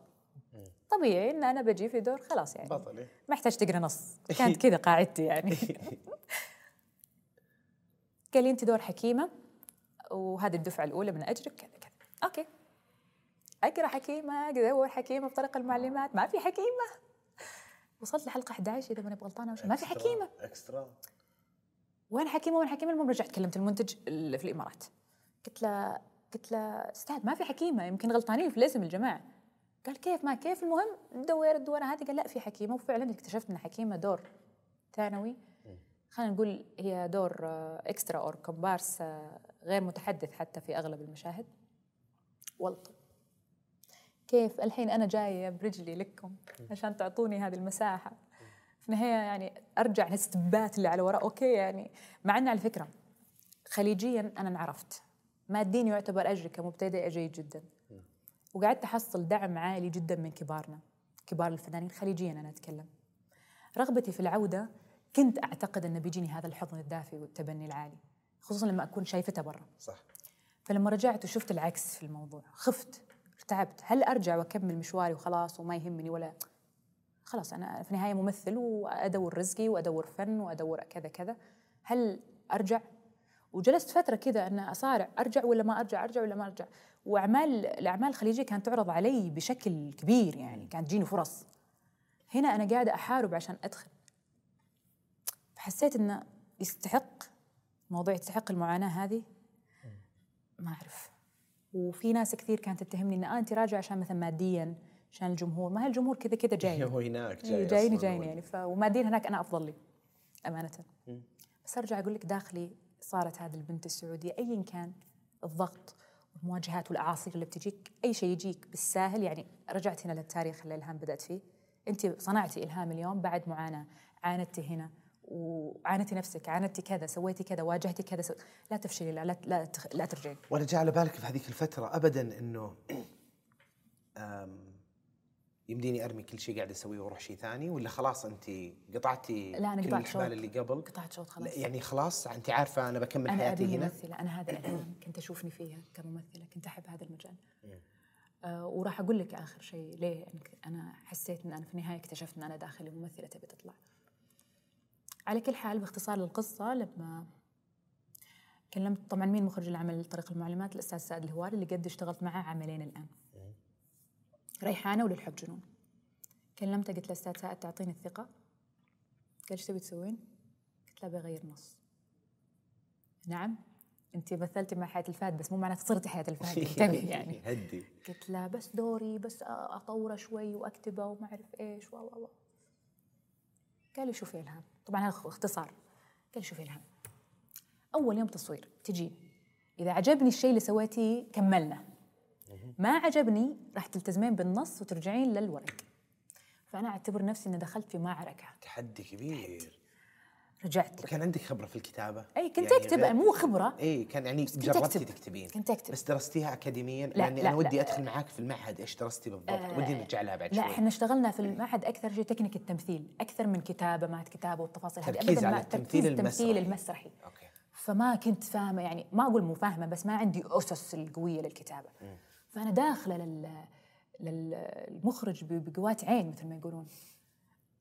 قلت له المهم زي ما قلت لك اعطاني قال لي هذا هذا وقت التصوير، فعلا رحت صنعت له الشخصيه شكلها كذا، قعدت اتخيلها هي ابله وهي كذا وهي كذا وكذا، وقعدت اتخيل كذا وطلعت معي النظاره والسبحه واللبس ما اعرف ايش والشعر الطويل وتركيبه ابله حكيمه هذه. وصلت اول يوم تصوير، انا واصله اول يوم تصوير شكلي عادي كذا، دخلت السلام عليكم وعليكم السلام يعطيك العافيه ما ادري شو، يلا روحي اجهزي علشان المشهد. رحت فكيت الشعر ربطته كذا، بس نظاره ما اعرف ايش، سويت الاشياء. نزلت انا حاطه الفستان بهذه الطريقه ونزلت اتمشى كذا مع الشبشب الله يكرمكم. طالعني المخرج قال ايش قاعد تسوين؟ قلت هذه حكيمه. قال ايش قاعد تسوين؟ تستهبلين تستهبلين انت ولا وش هذا؟ ترى مو مسرحيه. لا استاذ عمل تراجيدي كئيب وما ادري وش هذا كوميديا وما ادري وش. انا ايش كنت مخطط عليه؟ شوف هنا الذكاء، لما يجيك ذكاء بالفطره انت ما انت متعمد عليه. كل اللي معاي في المسلسل كانوا نجمات. ايوه. الا انا اعتبر نوعا ما مستجده. كيف ابين بين النجوم؟ بفستان حكيمه. بشخصيه حكيمه. إيه؟ هي بفستانها بشكلها. إيه؟ ب... هي هذه اللي قاعده تسوي ان هذه ايش سالفتها ذي؟ هذا اللي بتخليك انت تقول كمشاهد ان مين ذي؟ صح غلط ما كان في بالي، كان في بالي ان انت تسال مين ذي؟ أول ما صورنا المشهد كان عندنا مشهد أذكر إن أنا بروح مطبخ ما أعرف إيش ويقولوا لي البنات جيبي لنا شيء عصير من من الثلاجة، فأنا سألت إحنا نصور سألت قلت لهم عسل إيش؟ قالوا برتقال، قلت لهم برتقال برتقال برتقال سحلتوا بطوننا يا بنات كلها برتقال غيروا شيء كذا سويتها أوفر. المهم دخلت المطبخ كات اللوكيشن كله يضحك إن هذه مهبولة ذي صاحية ذي إيش قاعد تسوي؟ لما شفتوا انتم ردات الفعل خلي الناس تسويها، طيب يا اخي لا تحرموني منها يا اخي. احب المخرج اعطاني المساحه، صرت انا والمجموعه اللي معاي شيماء سبت اميره محمد مروه محمد والله في نجمات هيفاء حسين صاروا كذا معي، يعني كل ما صار في بيني وبينهم مشاهد كذا نضيف على الهواء نكتب نكتب نكتب اضافه للموجود في النص طبعا نعزز عليه. وبدات طريق المعلمات، عشان كذا قلت لك النقطه الثانيه في حياه الهام وفي مسيره الهام في الانتقال هي طريق المعلمات، لانه هو فعلا اللي وفعلا لما نعرض العمل على الناس سوى بوم لدرجه ان الناس ما صارت تسميه طريق المعلمات، صارت نادي ابله حكيمه. حطوا ابله حكيمه وش قاعد تسوي؟ حطوا ابله حكيمه وش قاعد تسوي؟ وفي ناس كثير ما بقول الى يومك الى قبل فتره ما هي بعيده كانوا ينادون ابله حكيمه. ينادونك ابله حكيمه. اي تاثرت الناس بابله حكيمه كثير يعني، مع انها كانت اوفر يعني لو ينعاد فيني الزمن وقيمني في هذا العمل بقول لك يا اخي مو مسرح، انا عديت مرحله مسرح، انا وصلت لمرحله اعلى من هذا الليفل. فبدات كذا انطلقت انا في السعوديه، بدات الناس ستيل يعرفون ابله حكيمه ما يعرفون الهام علي. يا جماعه ابي عمل الهام علي، اوكي الشخصيه ضربت عند الناس بس لازم في شيء يثبتك. صح لازم يشوفون لك جانب ثاني لانه ما شافوا الجانب الكوميك المبالغ فيه جدا ومو هذا انت. بالضبط. اشتغلت اكثر من اعمال، اشتغلت بين الكويت، بين البحرين، بين السعوديه، بين بين اشتغلت كذا تنقلت بين اعمال كثيره وادوار اساسيه. استاذ حسن عسيلة اعطاني فرصه لن انساها ابدا، هذه كلمه حق تقال، تبناني فعليا في الاعمال السعوديه في بدايتي. اعطاني مساحه في هذا الدور في هذا الدور في هذا العمل، المهم مشت مشت السنوات وانا اشتغل منها، وفي اعمال تسمع عند الناس بس ستيل مو الهام علي، ستيل ان الدور يتكلم. الى ان وصلت الى المحطه ما قبل الاخيره اللي هو مسلسل مخرج سبعه. كنت مخرج سبعه اصور عملين في وقت واحد، مسلسل ام هارون ومسلسل مخرج سبعه. مسلسل ام هارون انا كنت اشتغل عمل ثقيل تراجيدي يتكلم عن عصر أو زمن معين في حقبة معينة، عمل متعوب عليه كثير. مخرج سبعة كان عمل لطيف بسيط يعني سيت كوم هادي. طبيعي أنا كممثل بكل أولوية عند مين؟ عند العمل الثقيل. فعاطي كل مجهودي لعمل أم هارون وشخصية علياء والحرب بين الأديان و... طلعت لمسلسل بعد انتهائي من مسلسل أم هارون رحت لمسلسل مخرج سبعة، وكنت حاطة ببالي إن هذا العمل يعني مو مو عمل لا لا عمل يعني كوميدي، مو بس على كوميدي انه علشان اغير لوني بس، يعني الناس تشوفني تراجيدي كوميدي، يعني كان هذا التارجت حقي. ما كنت حاطه ببالي واحد بالمية انه بيسوي لي شيء العمل، وطالع بعمل ام هارون اقول لك عمل ثقيل، وش بيسوي لي مخرج سبعة ودوري بسيط ومديره لولوه، يعني ما عندي هذيك الحتوته اللي غير ان هي مواجهه مع دوخي وما واخوها اللي ياذيها وكذا، ما في شيء يعني. سنه الله يعدي هالازمه على خير يا رب ويشفي مرضانا ويرحم موتانا، ازمه كورونا. دخلت الكورونا واحنا قاعدين نصور في، يعني كنا نسمع في كورونا بس يعني الى الان ما صار هذا. آه لما دخلت الكورونا وبدات الناس كذا، لا صار موضوع الحجر وموضوع كذا وعدم السفر والاجراء صارت تصعب. وقفنا العمل عند عشرين حلقه، ما قدرنا نكمل تصوير، رجعنا عن طريق طيارات الاجلاء، ويعني قصه موضوع. المهم وانا ماني عاطيه اي يعني، وانا كنت ايش بسمع في أم هارون هذا هو العمل المنشود، هذا العمل. سبحان الله العالم كلها قاعدة في بيوتها بسبب هذه الأزمة. اضطرت أنها تتفرج على أعمال كثيرة. تجينا نقطة تحول صارخة باسم إلهام علي مع المديرة الأولى وهي مخرج سبعة. ردة فعل واحتفاء واحتفال وسعادة من الجميع بلا استثناء في إلهام علي، إن هذه فنانة عندنا من أول وإحنا ما ندري، لدرجة أن مديرة الأولى وفي مخرج سبعة أنا قضيت على نفسي في أم هارون. انمحت علياء، ما حد يعني اوكي ما شافوه، بس كشخصيه الهام ما بينت مثل ما بينت آه المدير العام لولو. عالم كذا من كل البيبان جاتني الهام، وكنا نظن انك كويتيه، آه تو اعرف ان اسمك الهام. فعليا مخرج سبع حقق هذا الشيء اللي كنت ابيه، ومع اني ما كنت عارفته. ما جاء على بالك ذا الشيء؟ ما جاء على بالي. ما جاء على بالك يعني حجمه والنجوم اللي فيه؟ ما انا مشتغله مع نجوم، إيه؟ اشتغلت مع واشتغلت مع استاذ ناصر القصبي في العاصوف. اشتغلتي معه في العاصوف؟ قد قد اشتغلت معاه، يعني مش اول التقاء بيني وبينه مع الفنان ناصر القصبي، فما توقعت انه بيسوي لي شيء. اوكي بيتابع العمل مم. مثل كل الاعمال اللي اشتغلتها تتابع وتنشاف ويجي تعليق على الدور لحظتها وتتحمس لحظتها وانتهى. بس مخرج سبعه علم معي واستمر معي لفتره طويله يعني. الزبده من بعد ما حققت هذا الانتقال اللي صارت قلبه كذا، صارت في حياه الهام والعالم كلها صارت تعرفني الهام الهام الهام وبنتنا. هذه كانت يعني مثل المكافاه كذا جاتني، ان يا الله ان انا بنتهم اخيرا وصلت القبول على إيه مستوى السعوديه كلها. إيه هذه بنتنا، هذه هذا المفروض تاخذ فرصتها، هذا يعني بعد جهد كبير في ان انا احاول اثبت نفسي و... وان انا ضحيت في السنوات الأولى اللي بدأتها في الخليج وكذا كذا، هذا كله بدأت أتصدد على أساس أن أجي هنا وأثبت نفسي هنا. الآن بدأت أحتفل بهذا الشيء، بدأت أخذ حق. على فكرة عن في أحد البرامج طلعت وقعدت تقول مع أنها جات متأخرة وكذا، لأن في سنوات في باع طويل من التعب والمجهود. بس لا بس أنت بادية بدري بعد. لا بعد أنت بادية مرة بدري وأنت صغيرة ترى يعني، فما جت متأخرة متأخرة، بديتي يعني من من بداية العشرينات من آخر. أيه. أنا بدأت في ألفين وأحد عشر طبعاً بالأعمال البحرينية بهذا ب ألفين وأحد عشر، يعني من بداية الخطوة الأولى اللي قلتها لك. آه على كل حال من بعد ما صار آه مخرج سبعة، بدأت أبحث الآن عن إن أنا أوكي أنا الحين عندي بطريق المعلمات سمعت فيه كأبلة حكيمة وكذا، صارت عندي هذا للناس. الآن مخرج سبعة آه عندي بعد، وطبعاً قلت لك آه ريحانة هذا يعتبر لأن هذا أول انطلاقة لي. عندي الآن لازم عمل أثبت نفسي فيه كنجمة كنجمة مهمة في السوق. شاءت الأقدار وجاني عمل اختطاف.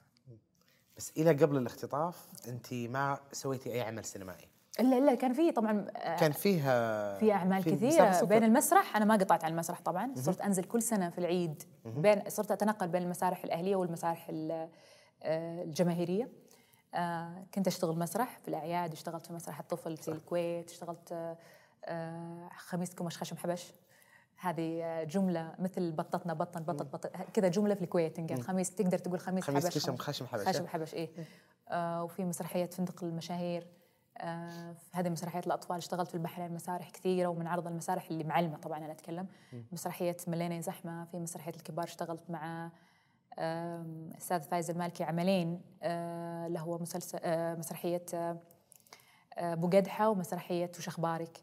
آه وعندي مع ناس طاقم المجموعة يعني، آه وطبعا مؤخرا اللي هي مسرحية. ولسه تحبين المسرح؟ لسه تشتاقين له؟ آه. تجربة المسرح تختلف معك كثير عن عن السينما والتلفزيون. والله تسألني يا محمد تقول لي اختار اختاري بين الثلاثة، بين المسرح وال والسينما والتلفزيون، بقول لك مع السلامة سينما مع السلامة. والله لسه المسرح بالنسبة لك هو الأهم؟ ليش هو ليش وش السبب؟ ردة فعل الجمهور المباشرة ولا تاريخك اللي قبل ولا إيش؟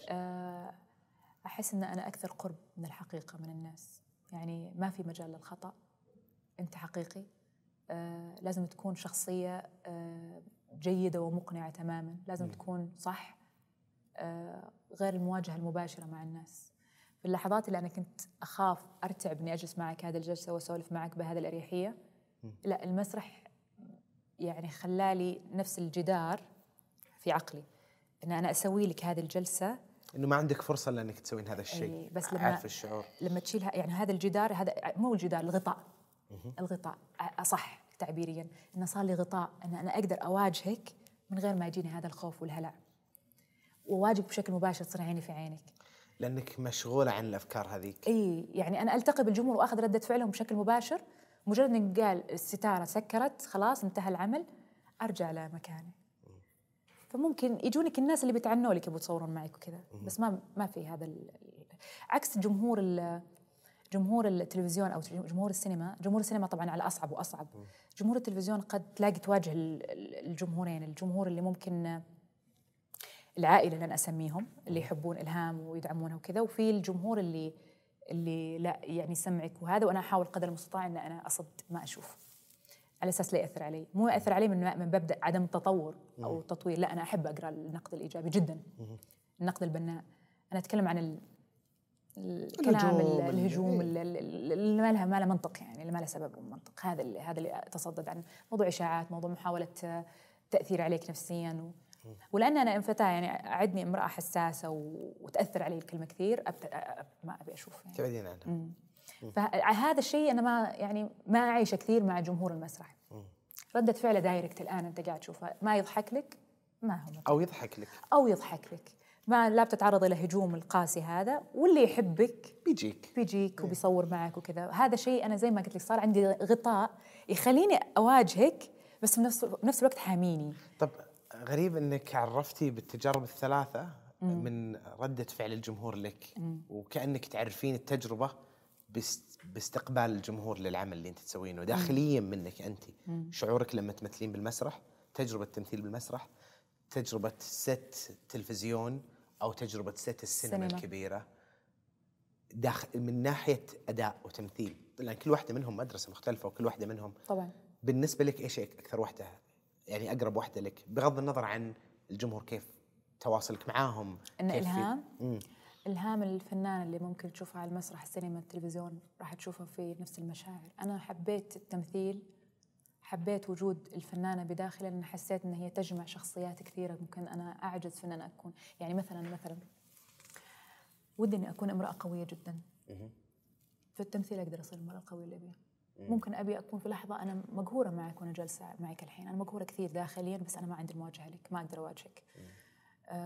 في التمثيل أنا أقدر أواجهك وغلط عليك وأخذ حقي وأدافع عن نفسي بشراسة وشخصية تتكلم. مم. فتحسين فيها فيها كذا. طبعاً دائما الفن بليتو من زمان كان يقول، أو أو أرسطو أرسطوطل كان يقول إنه الفن كثارتك، فيه شعور إنك لما تشوف الفن في عندك مشاعر كثيرة محبوسة عندك أنت وما لها أي مكان تطلع. بعدين لما تشوف أحد يمثلها وتبكي البكاء أو مم. تضحك الضحك يطهر المشاعر اللي حقيقة. محبوسة عندك جوا. هذه حقيقة. فأنت حسيتها برضو من ناحية التمثيل. طبعا. إنه الأشياء اللي تفرغ. الشغل اللي أصعب أصعب يعني أو تصعب علي في إن أنا أقولها حتى لذاتي، أنا ما أتكلم في مبدأ المواجهة ومبدأ يعني مو فقط لازم يكون في عنصر ثاني حتى مع نفسي. مم. في بعض الأحيان أعجز عني أواجه نفسي في شيء، أواجه نفسي في فشل، أواجه نفسي في يعني الأمور الخاصة اللي في إلهام، هذا القالب حقي الصغير. أحس إن تمثيلي يخليني أواجه حتى هذا الشيء اللي بداخلي أنا.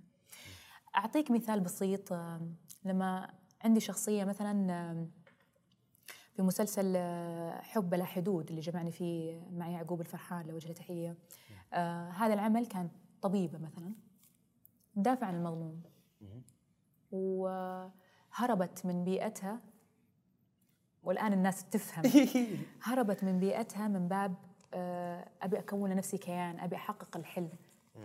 آه أنا كطبيبة طبعا آه أو الشخصية تقول آه أبوي وأمي كان عندي ابن عم خاطبها كذا كذا، صارت مشكلة بسبب المجتمع ما مجتمع بلا بلا بلا، فهي راحت استأذنت من أمها وأبوها أن هي تبي تهرب من هذا المجتمع اللي ضغطها بزيادة بسبب عراف الزواج ما الزواج ده ده. اقتنعوا أهلها في أنهم يسمحوا لها تروح تسافر في مساعدة بعض المحتاجين في أحد الدول النائية، في أحد الدول اللي تحتاج إلى علاج وإسعافات والأمور هذه. ما تلاحظون في قصة أو في شخصية تشبه إلهام موازية جدا في في تفاصيل هذه هذه الأشياء اللي أنا ما كنت بيني وبين نفسي علشان أتخلص من هذه السموم، كنت أد... يعني أدور عن هذه الأشياء اللي أنا أقولها وأكون صريحة مع الناس بشكل غير مباشر عن ما من هي إلهام. ويمكن هذا الشيء بسبب لأن صارت عندي حتى اختياري للشخصيات اللي أقدمها سواء في السينما في المسرح في ال... لا خلينا نستثني المسرح في هذا التصنيف، السينما والأعمال التلفزيونية صرت أختار الأدوار اللي اللي ممكن فيها شيء من إلهام. كأنك تقولين سر لشخص ثاني ما راح يعرف أي شيء عن أيوة الشخص الثاني أيوة اللي عنده السر. أيوة. أنا قاعدة أقول سري بس بشكل غير مباشر. أيوة. عرفت؟ مم. صار كذا صارت هي متنفس لي الفن. مم. فهمتك. هو هو اللي يطلع يطلع مني كل هالأشياء هذه اللي أنا أمتلكها بداخلي، وخصوصا الأشياء اللي مي كويسة، بالإضافة للأشياء اللي كويسة، لأن اليوم الفن بعد ما خلاني ألتقي بعائلة إلهام، بعد ما خلاني ألتقي بالأسر، بعد ما خلاني ألتقي بالناس، بالشباب، بالأبهات، بالأمهات، بال... آه بدأت أعرف أن اللي حب قيمة أكبر. الحب مو بس حبيب، مو بس زوج، مو بس أم، أب، أخ، صديق، في أشياء. وبدأت أوعى لهذه التفاصيل، الأشياء الإيجابية اللي في الحياة. آه قوة الصبر والتحمل عندي لما يجيني نقد بناء، وشدد على كلمة نقد بناء لأن أنا مستمعة جيدة للنقد، آه لكن لما يجيني إنسان تحسه ما عنده أي ملا ملا يعني غير أن أنا مثلا والله ما ما أنت ما أنت عاجبني، أوكي ما قاعد أستنفع منك فأنا شكرا لك خلي رأيك سوي لك، آه لكن لا لما يكون في مثلا محمد لو أنت خليت الكوب بالطريقة دي ليه علشان مسكتك ليدك في في بناء للنقد حقي أنا يعني ممكن أسمع منك، مو ممكن أنا أكيد راح أسمع منك. فصار عندي قضية الكنترول، أقدر أقدر أسيطر على نفسي من ناحية المشاعر كيف أقدر أتعامل فيها. كل هذا الشيء قدم لي الفن صراحة، يعني صقل الإلهام بشكل. أنا اليوم أبي إلهام، اليوم أبيها هذه، أنا حابة حابة النسخة هذه منك. إيه أنا حابتها جدا. هذا طبعا في أكثر من طرف شارك فيها، لكن الفن له دور رئيسي أكيد في هذا ال هذا ال هذه الشخصية اللي أنا فيها. فهمتك. طب كلميني عن اختطاف، أول أول ما جاك التجربة، أول ما جاك النص تجربة اختطاف كاملة. أول شيء عندك ثلاث شخصيات بتمثلينها، ما قد مريتي بهالشيء قبل، في نفس ال... وغير إنه دور بطولة، بطولة ثلاث مرات بثلاث شخصيات يعني متعبة. إيه متعبة. فأحكيني عن ردة فعلك لها من البداية، كيف كيف استقبلتي العمل، بعدين كيف اشتغلتي على الشخصية، كيف كانت تجربة التمثيل وردة فعل الناس لك بعدها. اختطاف يوم جاني أعتقد أنه كان العمل ما كان مرشح لي في بعد الأمر، ما كنت أنا الخيار الأول في عمل اختطاف. أه اللي صار أنه كان خالد قبلي في اختطاف بشهر، مخلصين مع خالد قبلي بأكثر من شهر حتى يمكن، وكانت مرشحة فنانة أخرى يعني. أه المهم كان خالد يكلمني عن المسلسل، يمكن هذا اللي خلاني أخق في البداية في النهاية، لأن أساساً عندي تصور عن المسلسل، لأن كان خالد شاركني التفاصيل ويقول لي آه أنا كنت أساساً قاعدة أقرأ عمل ثاني وقاعدة خلاص شبه أخلص معهم. آه المهم كان خالد يقول لي إن العمل كذا كذا ما أعرف إيش، وأنا أشايف إن ما في أحد بيقوم بهذا الدور كثر إلهام، بس يعني مو نصيبي عادي، ما, ما كنت كثير مهتمة في الموضوع وما أخذتني كذا العزة إنه ما ما أبي اللي ما يبيني ما أبي. أيوه بالضبط. بس تعالوا لي قبل ثلاث أسابيع بجربك. اللي صار اللي صار انه يا ربي مره حفظتني انت، خلاص كشفتني، صرت مره كش يعني انكشفت بزياده عندي. المهم اللي صار انه اذكر قبل ثلاثة اسابيع تقريبا من تصوير العمل كلموني عمل اختطاف وكذا كذا. انا الحين قلت لك انا عندي اساسا تاريخ لل... او في فكره للمسلسل واضح لك هو عن ايش. أي. ها وانا وما اعرف وكذا، وانتم دائما ما تعطوني وقتي في في العمل، وابي اخذ وقت تفريغ وثلاث شخصيات يعني شوي. الهام ترى جايه توصيه باسمك، وانت بنتنا، وانت كذا، وانت يعني اعطوني الكلام الطيب اللطيف. وقلت اوكي تمام ما في مشكله. فعلا أخذت النص، استغليت الذكريات اللي نشأت بيني وبين خالد أساسا عن العمل، وبدأت أفرغ. أنا عندي طريقة في في تفريغ نصوصي، خلني أقولها قل عل وعسى يستفيد منها الآخرين. أكيد. أنا أحب أسوي لي بالإكسل أو برنامج تفريغ جدول، أكتب عدد المشاهد، المشهد، الصفحة، الفترة الزمنية، داخلي خارجي، إذا كان راكور ولا لا، مين معاي في المشهد، وملاحظات. عندي جدول دائما في كل عمل أسوي لي هذا الجدول وأبتدي أفرغ كل مشهد إيش الحالة إيش كذا. هذا شيء يخدمني أثناء التصوير، بدل ما أني أرجع للنص وأتذكر وإيش كان قبلها وإيش كان بعدها وإيش كانت الحالة اللي بنيتها هناك. هل أنا مثلا في هذا المشهد أنا إيش أسوي؟ في هذا التفريغ عندي جدولي، أكتب مثلا مثلا مشهد ثلاثة في الحلقة الفلانية أنا طلعت من غرفتي معصبة، الآن عندي ما راكور أو مشهد مباشر من بعدها مثلا في الصالة راح يتصور مثلا الأسبوع الجاي، لأنه ما يتصوروا ورا بعض. أكيد. آه فإيش يصير؟ أرجع لهذا الملف حقي أو الورق حقي، إن أنا في هذا الوقت كنت معصبة كذا كذا، ليه؟ لأن مثلا سمعت كلمة من كذا كذا. الحالة. أستحضر الحالة. مم. هذا شيء خدمني مع اختطاف. الآن في ثلاث حالات، أنا عندي ثلاث حالات قاعد أفرغها. صح. فعندي اختط... آه طيف، آه خلود، لينا. مم. أسهلهم كانت خلود، الأخت العادي اللي في البيت، شبه إلهام شوي هي. فما تعقدت كثير فيها يعني، حتى مسويت لكم نفس شعرها بعد اليوم. فما كانت، لكن عندها شوي أنانية خلود، هذا شوي اللي بدأت أشتغل عليه. طيف كنت مرعوبة من طيف، لأن هي شخصية خيالية في في ذهن المخطوفة، فكنت أنفض. فطلبت اجتماع، نبي نجلس مع المخرج وكذا كذا. طبعا انا مع خالد كنا بشبه يومي، مو شبه اكيد، كل يوم احنا كنا نتكلم عن المسلسل وبروفات طاوله نقعد مع بعض. ف ومعانا الكاتبه اللي وجه لها تحيه اماني سليمه ايضا كانت معانا في الاتصال، دائما نكلمها هي ليه سوت هذا الشيء، اقنعيني ليه قالت كذا ليه، فكنا دائما مع الكاتبه. المهم سوينا اجتماع فيديو كول مع المخرج، جلسنا تكلمنا في لينا، تكلمنا في خلود، ووقفت عند طيف الشبح. طيب طيب ايش اسوي لها؟ اوكي المخطوفه عندي حاله مرضيه، عندي كذا قاعد تبين معي. الان خلود واضحه معي، بس عندي طيف اللي ماني متخيلتها وش بسوي لها، يعني بطير ولا وش بسوي يعني ايش اسوي؟ فقد جلسنا نتكلم بصوت عالي، افكار بصوت عالي، ايش رايك نسوي كذا؟ ايش رايك نسوي كذا؟ كيف تتخيلنا كذا؟ كيف؟ الى ان وصلنا ب... ب... ب يعني الكفه الاغلب في الراي كانت الى المخرج من ناحيه شكل طيف الخاص اللي برا هذا، نتلبس عباية علشان تكون مش واضحة في مرأة المشاهد وكذا. احنا هذه أساساً هي في عقل باطن الشخصية، فما مو كثير نبي تكون ملامح وجهك موجودة، اللهم حسك والصوت. قلت له حلو خلاص أنا كذا تمام. طيب باقي الشخصيات؟ قلت له واضحين الشخصيات معي. شوف ثقة. دخلت في لينا، كانت مفاجأة لللوكيشن طبعاً لينا. ليه؟ لأن أنا ما قلت لهم عن لينا. أنت ما قلتي لهم؟ ما قلت للمخرج، يعني ما تناقشت معهم في أن أنا كيف متخيلة لينا، شكل لينا، حنية الظهر، آه، الأصابع اللي دائما دائما هذه الرجل، ما تناقشت معهم في ولا تفصيلة من هذه الأشياء. كيف بنيتي هالشخصية؟ جلست مع خالد. حلو. كنت أقول له في عندي عشرين سنة الجمهور ما يدري عنها، وش سويت فيها أنت كماجد؟ هذه عشان كذا مهمة بروفات الطاقة. أكيد. مم. جلست مع خالد ما يقارب ثلاث أسابيع، جالسين نسأل، ما نتكلم عن المسلسل نفسه، نتكلم في العشرين سنة، الأحداث اللي وصلتنا للمسلسل. أنا عندي عشرين سنة مفقودة في النص، أبي أعرف وش صار. تخيلنا أنها انكسرت رجلها، تخيلناها أنها تعرضت إلى موقف، آه الله يكرم السامعين ويكرمك، الكلب عضها، الضرب، الاغتصاب، كل الأشياء هذه أثرت هذه. عليها جسديا ونفسيا كيف؟ حتى الشعر، شو ما أنا شعري كإلهام مصبوغ وقاصته، هذا يبين على الشعر. احنا كنساء نس... نستشعر ذي الأشياء، تبين معنا إذا الشعر كان مصبوغ، حتى لو صبغته أسود م. لا يبين هذا الصبغة وكذا. يعني حتى فكرة الشعر إنه يكون ويبي لإخفاء قضية إن هذا الشعر مثلا في تقصف، في هذا معناته معناته مستشور قبل، مستشور معناتها، وهذا المخطوفة ما المفروض ما ما عندها التفاصيل، المخطوف المفروض يكون مزيت وطايح، ما و... هذا هو.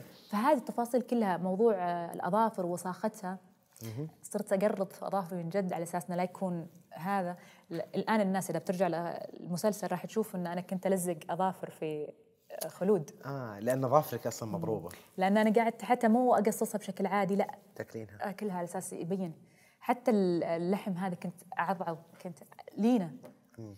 آه فكرة الانحناء، عدم تعرضها للشمس وهذا، واللي خدمني في هذا الموضوع أنا أختي الطبيبة هذه، كانت أيامها آه في آخر سنة تحضيرية أعتقد امتياز يسمونهم، امتياز آه طب.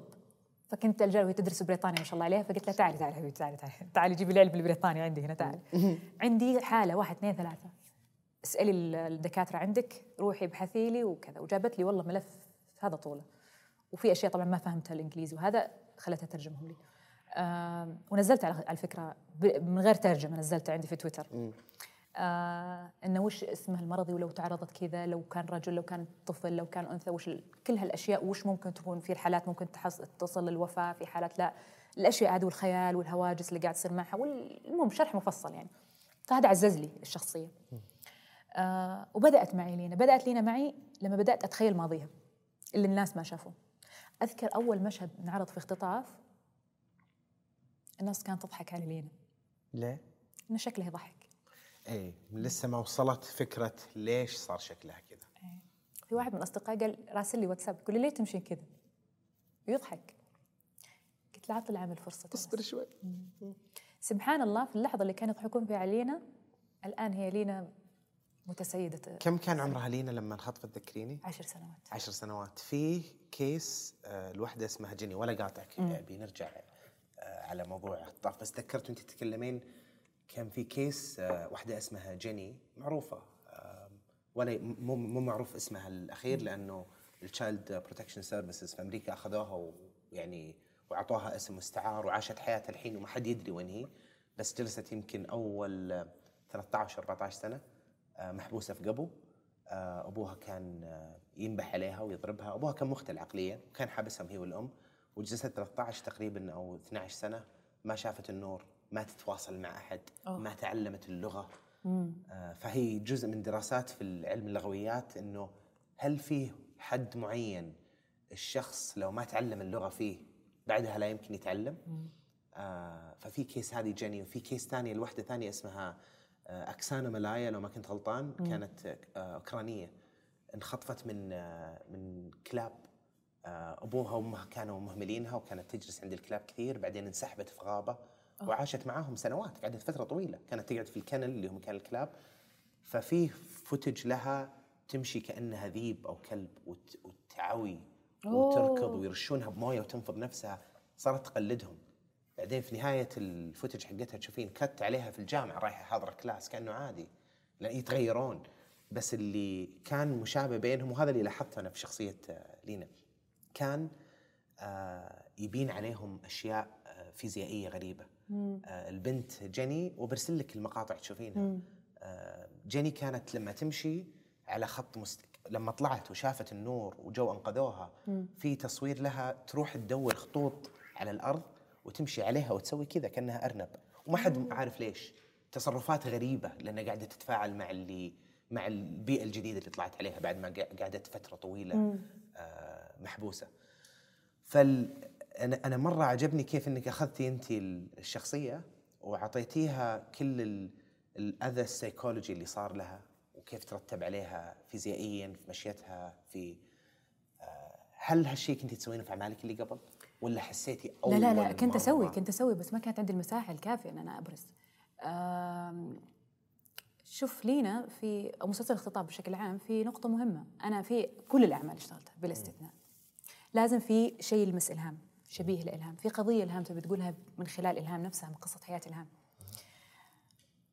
قصة لينا أو قصة الاختطاف كان يتكلم عن المجتمع كيف يخوف، هذا اللي خلاني أنا حتى كاتبة تغريدة في تويتر ولا زالت أعتقد موجودة أو مسحت ما أعرف لأن كنت مستندة بفيديو لهذا والحقوق، ما الحقوق الظاهر انحذفت التغريدة ما أعرف، ما أنا متأكدة يعني.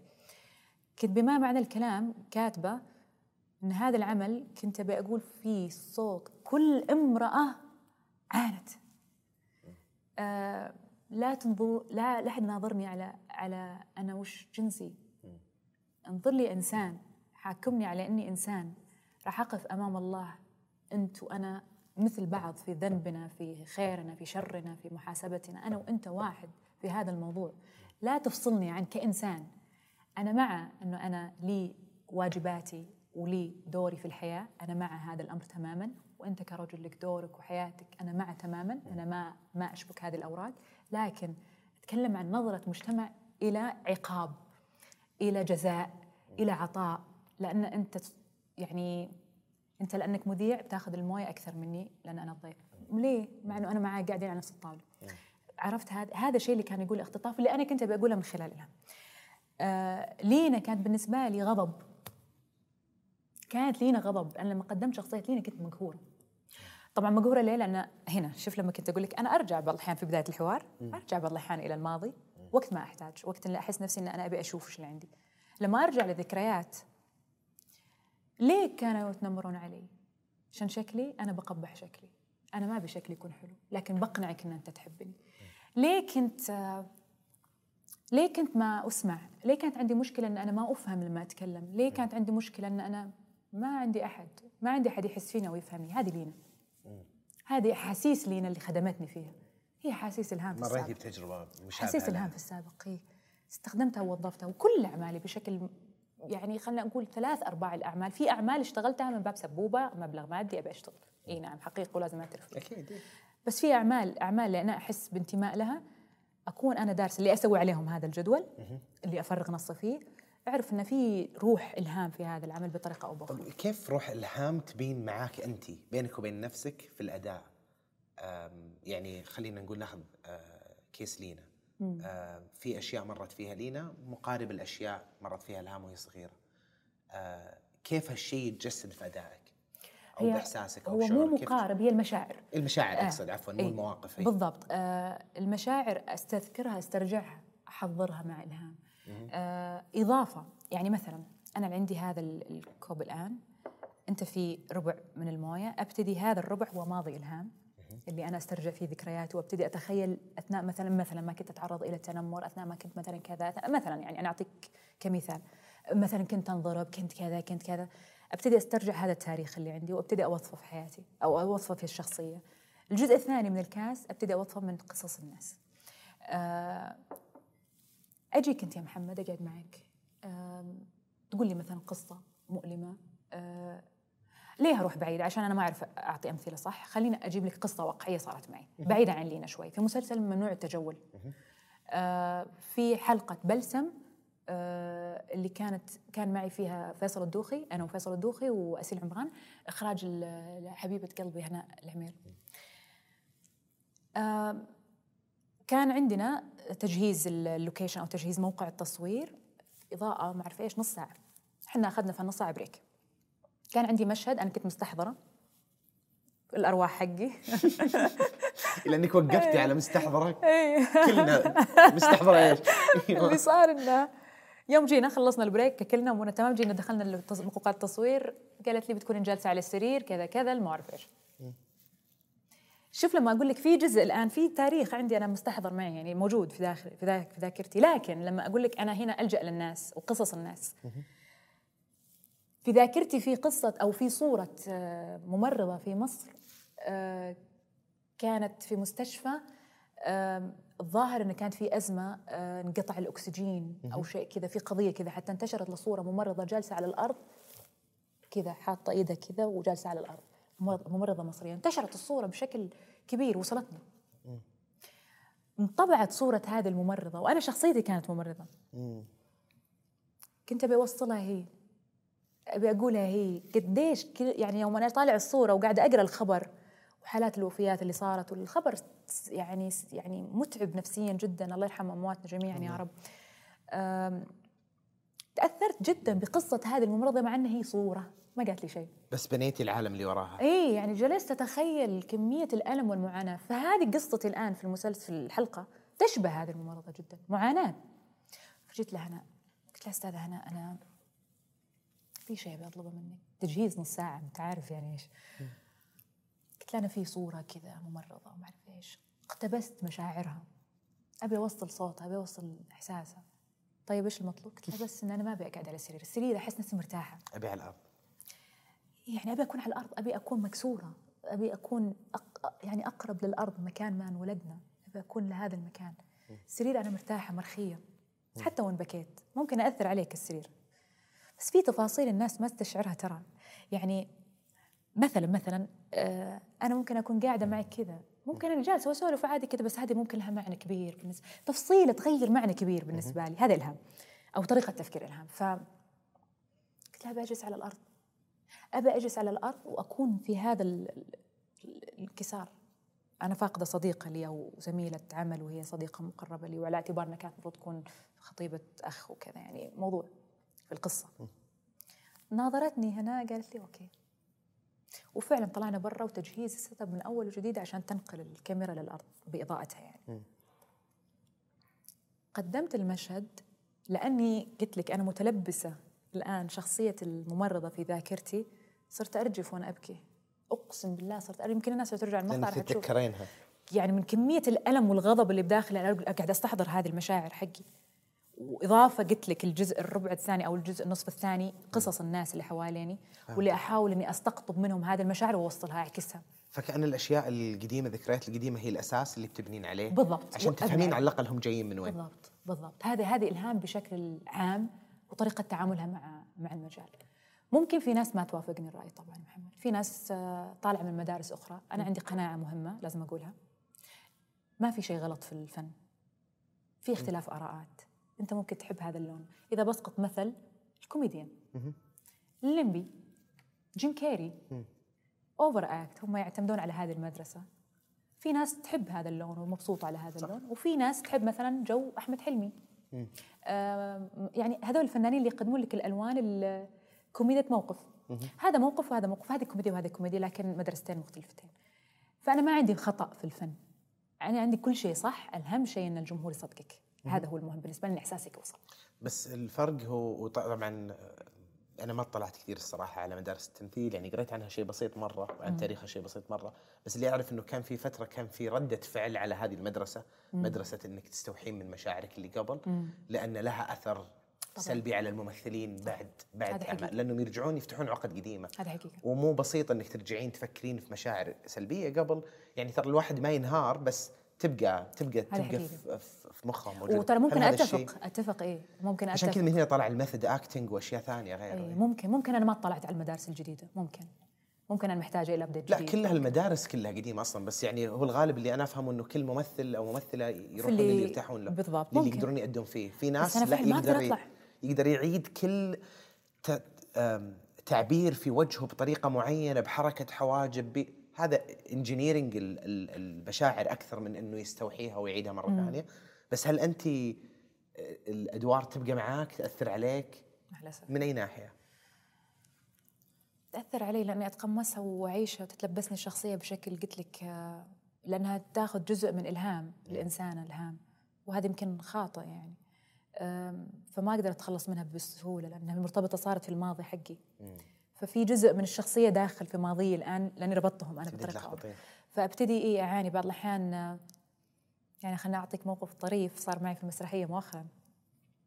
أنا مقدمة مسرحية كوميدية بشخصية مذيعة في أحد المو... الفصول.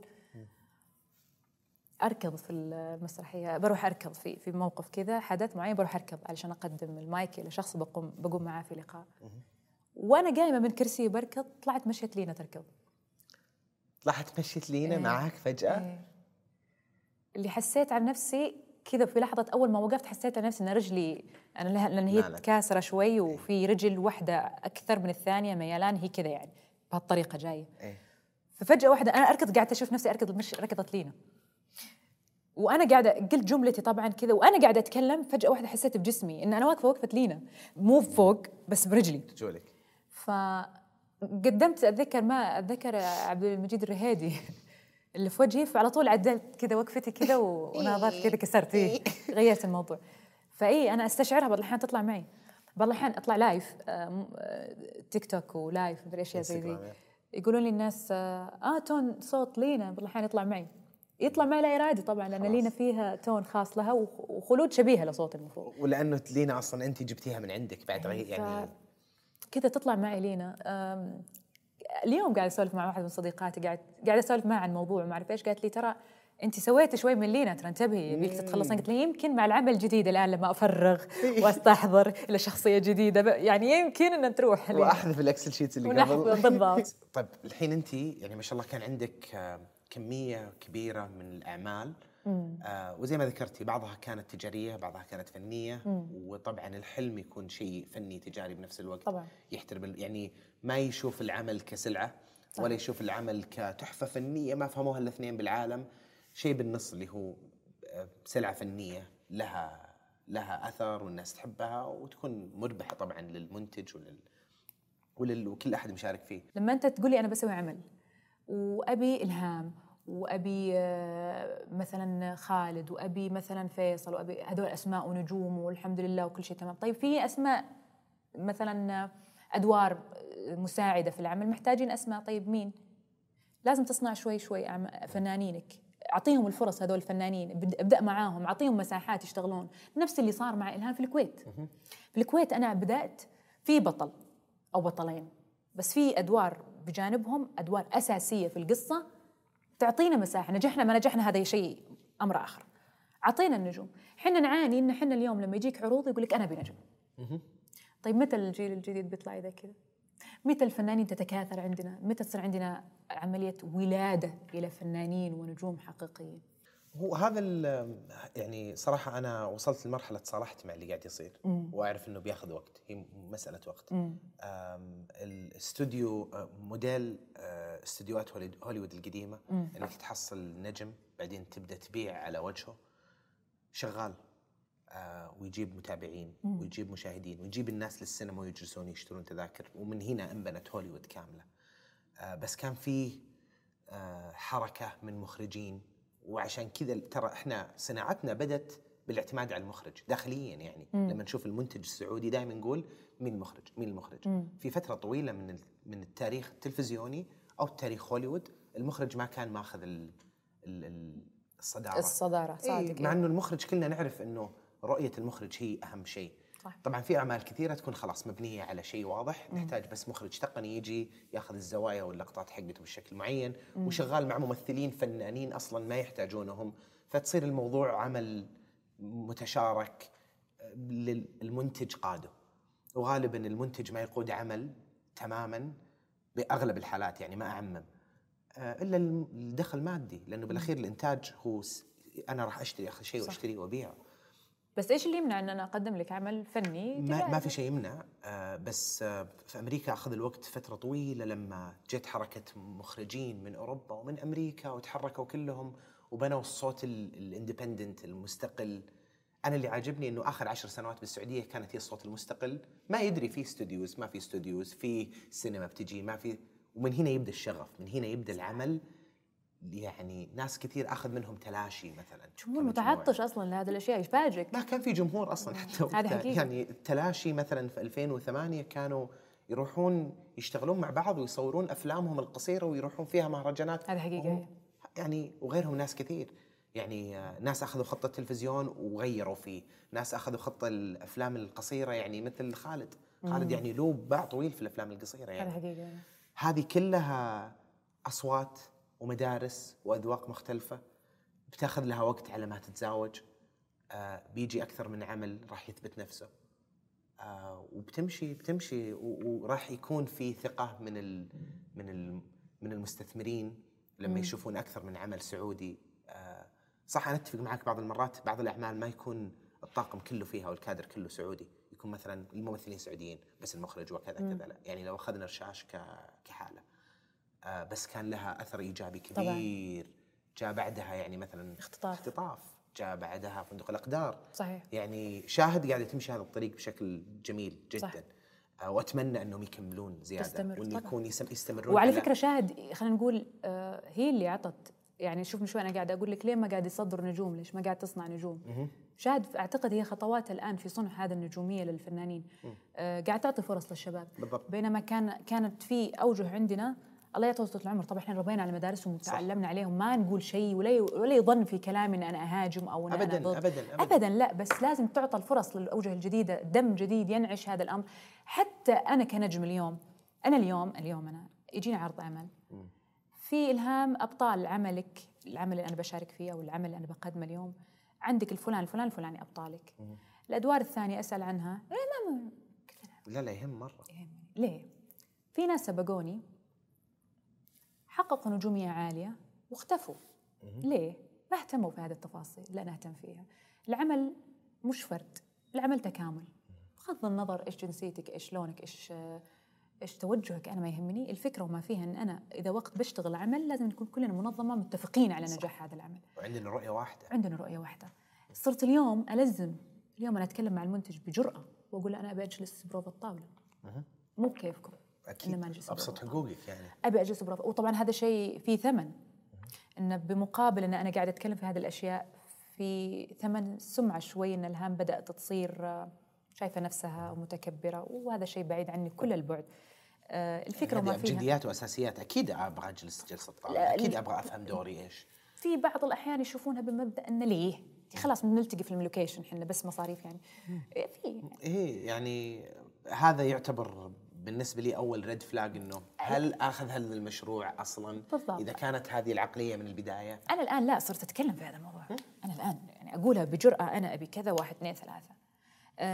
إذا في مثلا ممثلين جدد وأنا مع هذا الكلام قلبا وقالبا إن عندنا ممثلين جدد أوجه جديدة لأن في يوم ما أنا كنت أحتاج هذا الدعم وكذا فأنا جالسة أورث نفسي هذه المشاعر من الآن في حال كل ما تصاعد اسمي كل ما الله رفعني زادني طواب أبي أمرني من الآن على هذه الأشياء. فأقول لهم إذا في أوجه جديدة أرجوكم اجمعوني معهم خلوني أجلس معهم خلوني أبادر في إن أريحهم. قاعدة أحاول أعيد السيناريو اللي كانت في مسؤولية على كل واحد إيه يعني قاعدة أحاول أنهم لا تجي خايف لا ت... الشيء اللي كنت أعيشه أنا في بداياتي ولا الآن أفهمه في في المستجد أبي أغير هذا الشيء أبي أمسك معه أبي ألعب معك ترى إحنا مو جالسين نشتغل إحنا جالسين نستمتع.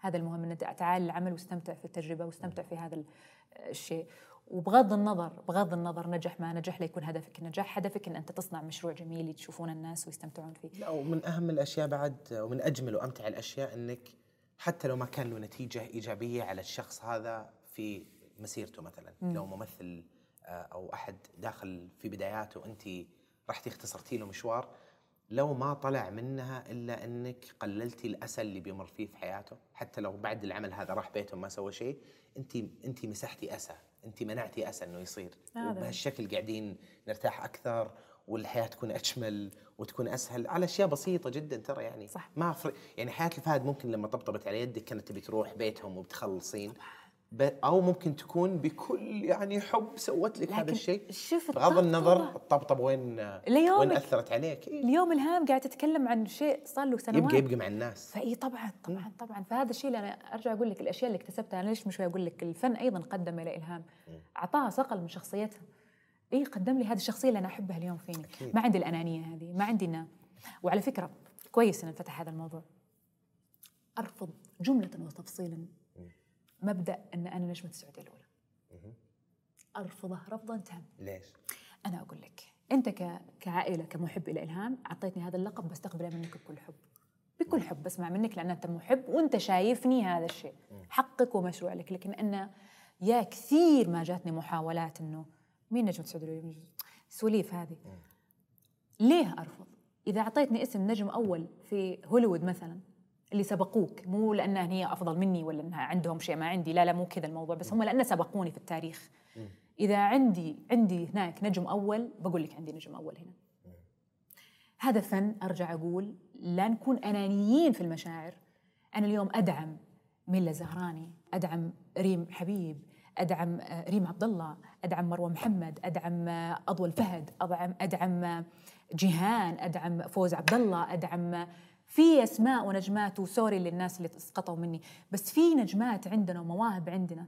اليوم حنا جالسين نكون تيم نطلع فيه وراح نتنافس. اليوم لما تنجح أنت يما لو قدمتي أنت يا فلانة عمل ناجح وقدم جماهيرية عالية فأنا معناتها في غيرة إيجابية قاعدة تتكون بداخلي إن أنا أقدم السنة الجاية عمل أقوى منك وتخليني انتقائية أكثر في أعمالي. شكراً. وتخلينا نرتقي بالذوق العام. شكراً. لل... أما إني أنا مرتاحة وقاعدة وما في غيري متصدر وأنا الأول خلاص أنا أحسن واحدة ما هذا ما عندي استب ما عندي استب يودينا اللي قدام. مو حلو الواحد يرتاح.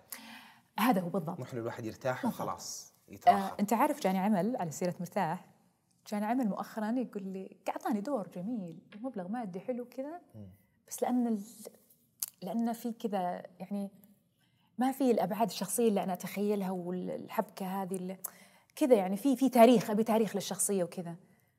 رفضت العمل، قال لي أنت يعني العمل ما يتحمل أن يكون عمل معقد، يعني ما أعرف أبي أبي شيء أبي، مو لأنه أنا أبي أروح للسكة هذه وأتوجه فقط الأعمال اللي فيها أدوار تراجيدية عالية ولا دراما عالية ولا ولا لا، هي الفكرة أن أبي تاريخ، أبي تاريخ للشخصية، أبي أبي ألمس نص النص، أبي ألمس، أبي أدور أنا ويني من القصة هذه، أنا كيف أنا كيف أبي أبحث عن هذه الشخصية، أبي أستوعبها، أبي أقراها، أبي أشوفها، أبي أبي أتكلم معها.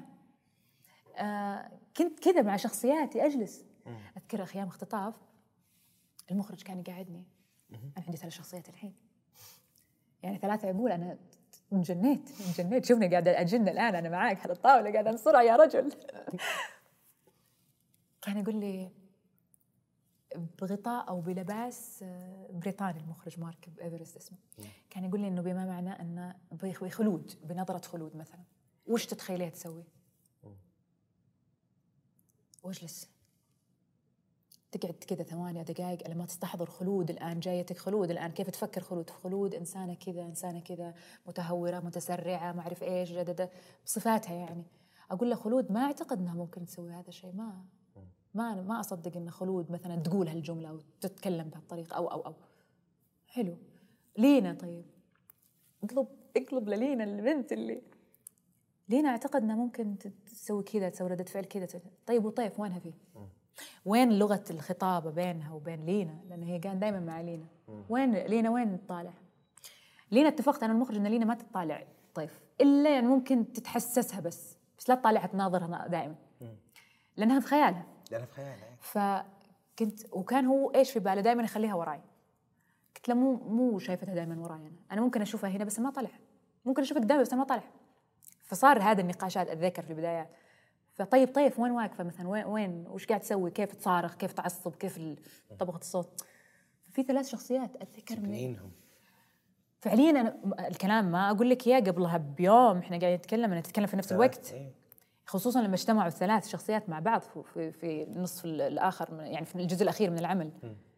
انا قاعد في نفس الوقت، وعلى فكره كان المخرج يبدل لي ملابسي وهذا في نفس المشهد، اللوكيشن يوقف، صورت لي انا خلصت عيد وتعالي ساعه ياخذ معي واقف كل شيء ما يتحرك، ممنوع احد يدخل، هذا كلهم برا.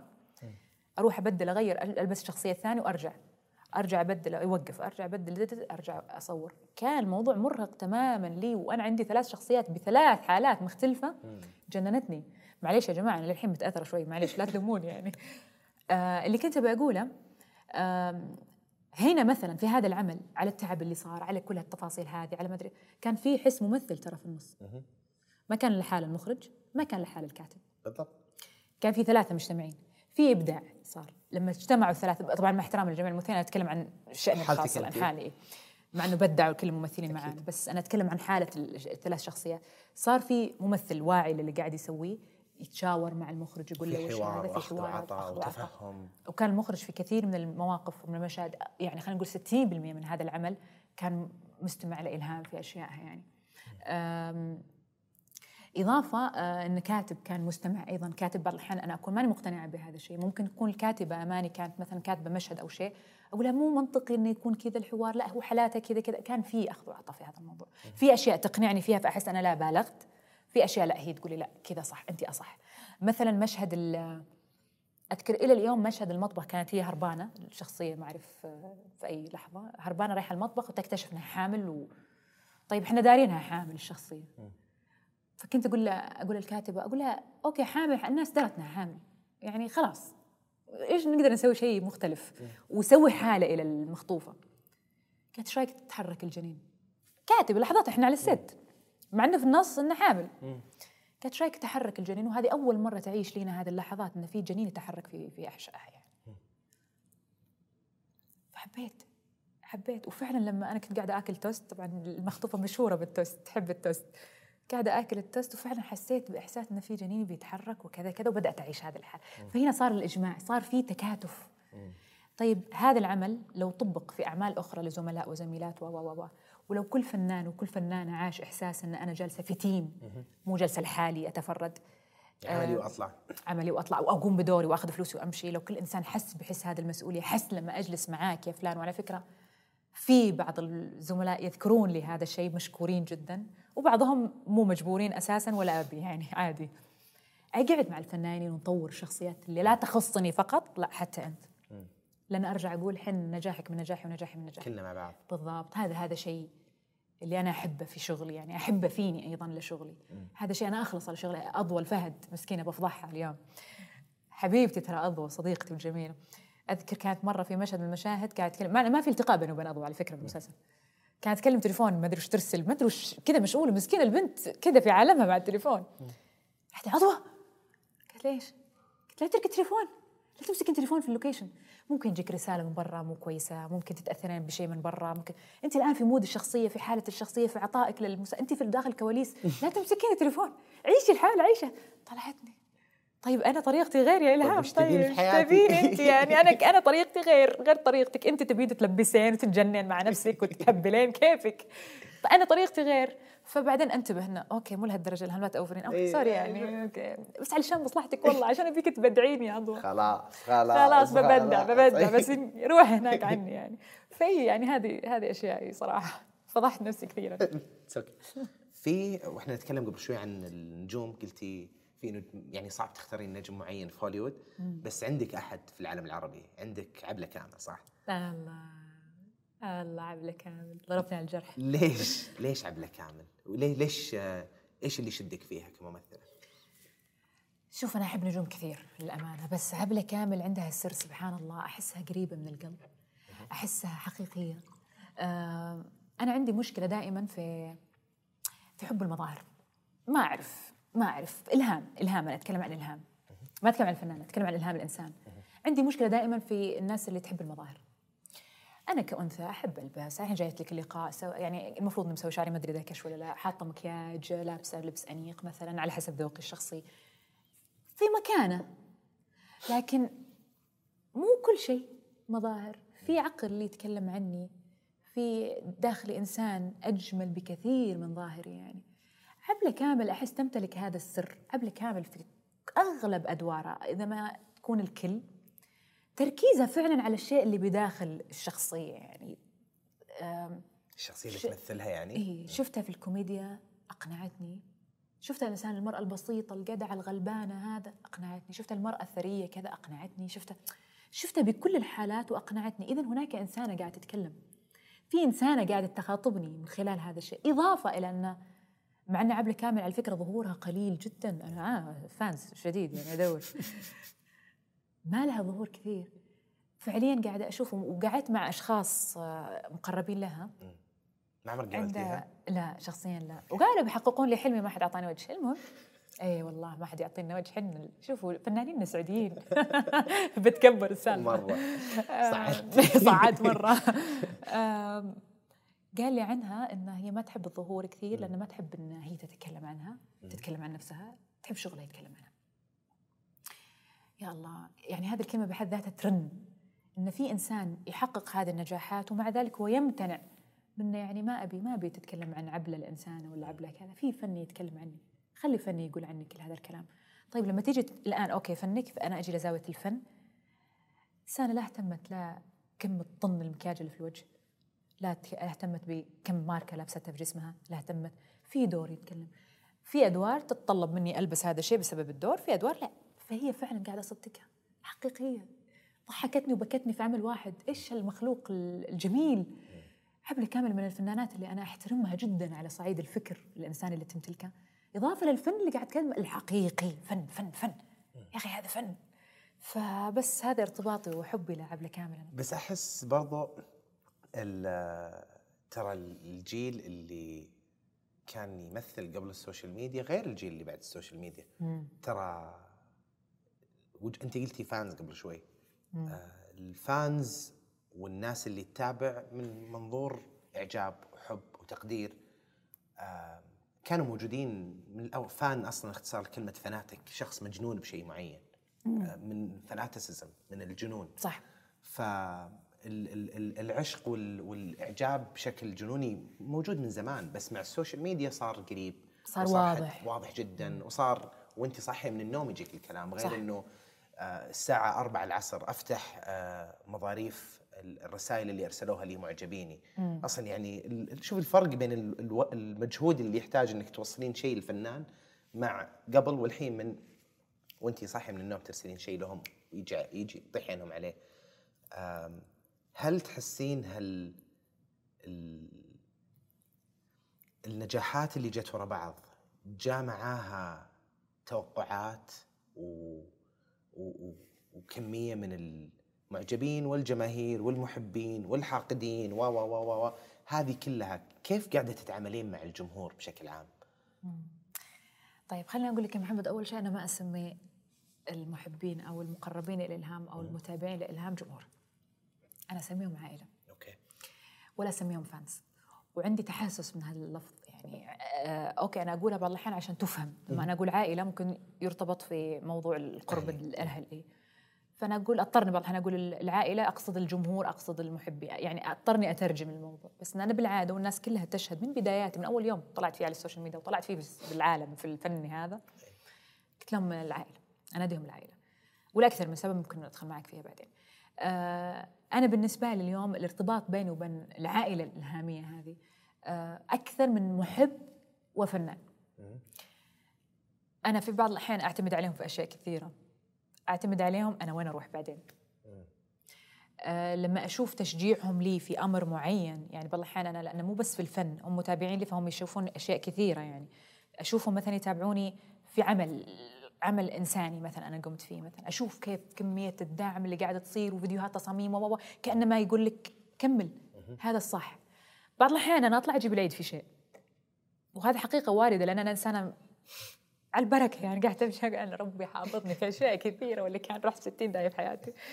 آه فأمشي بعض الأحيان على البركة وأتخبط، فجأة واحدة تلاقيني مخبطة في شيء معين كذا، فتلاقي الجمهور فعليا أو العائلة يوقفون معاك في هذه الأشياء، في إنها لا انتبهي، ارجعي وهذه يتغطى، يعني روح خلاص الله ساترك فانتهي، اخفي هذا الشيء.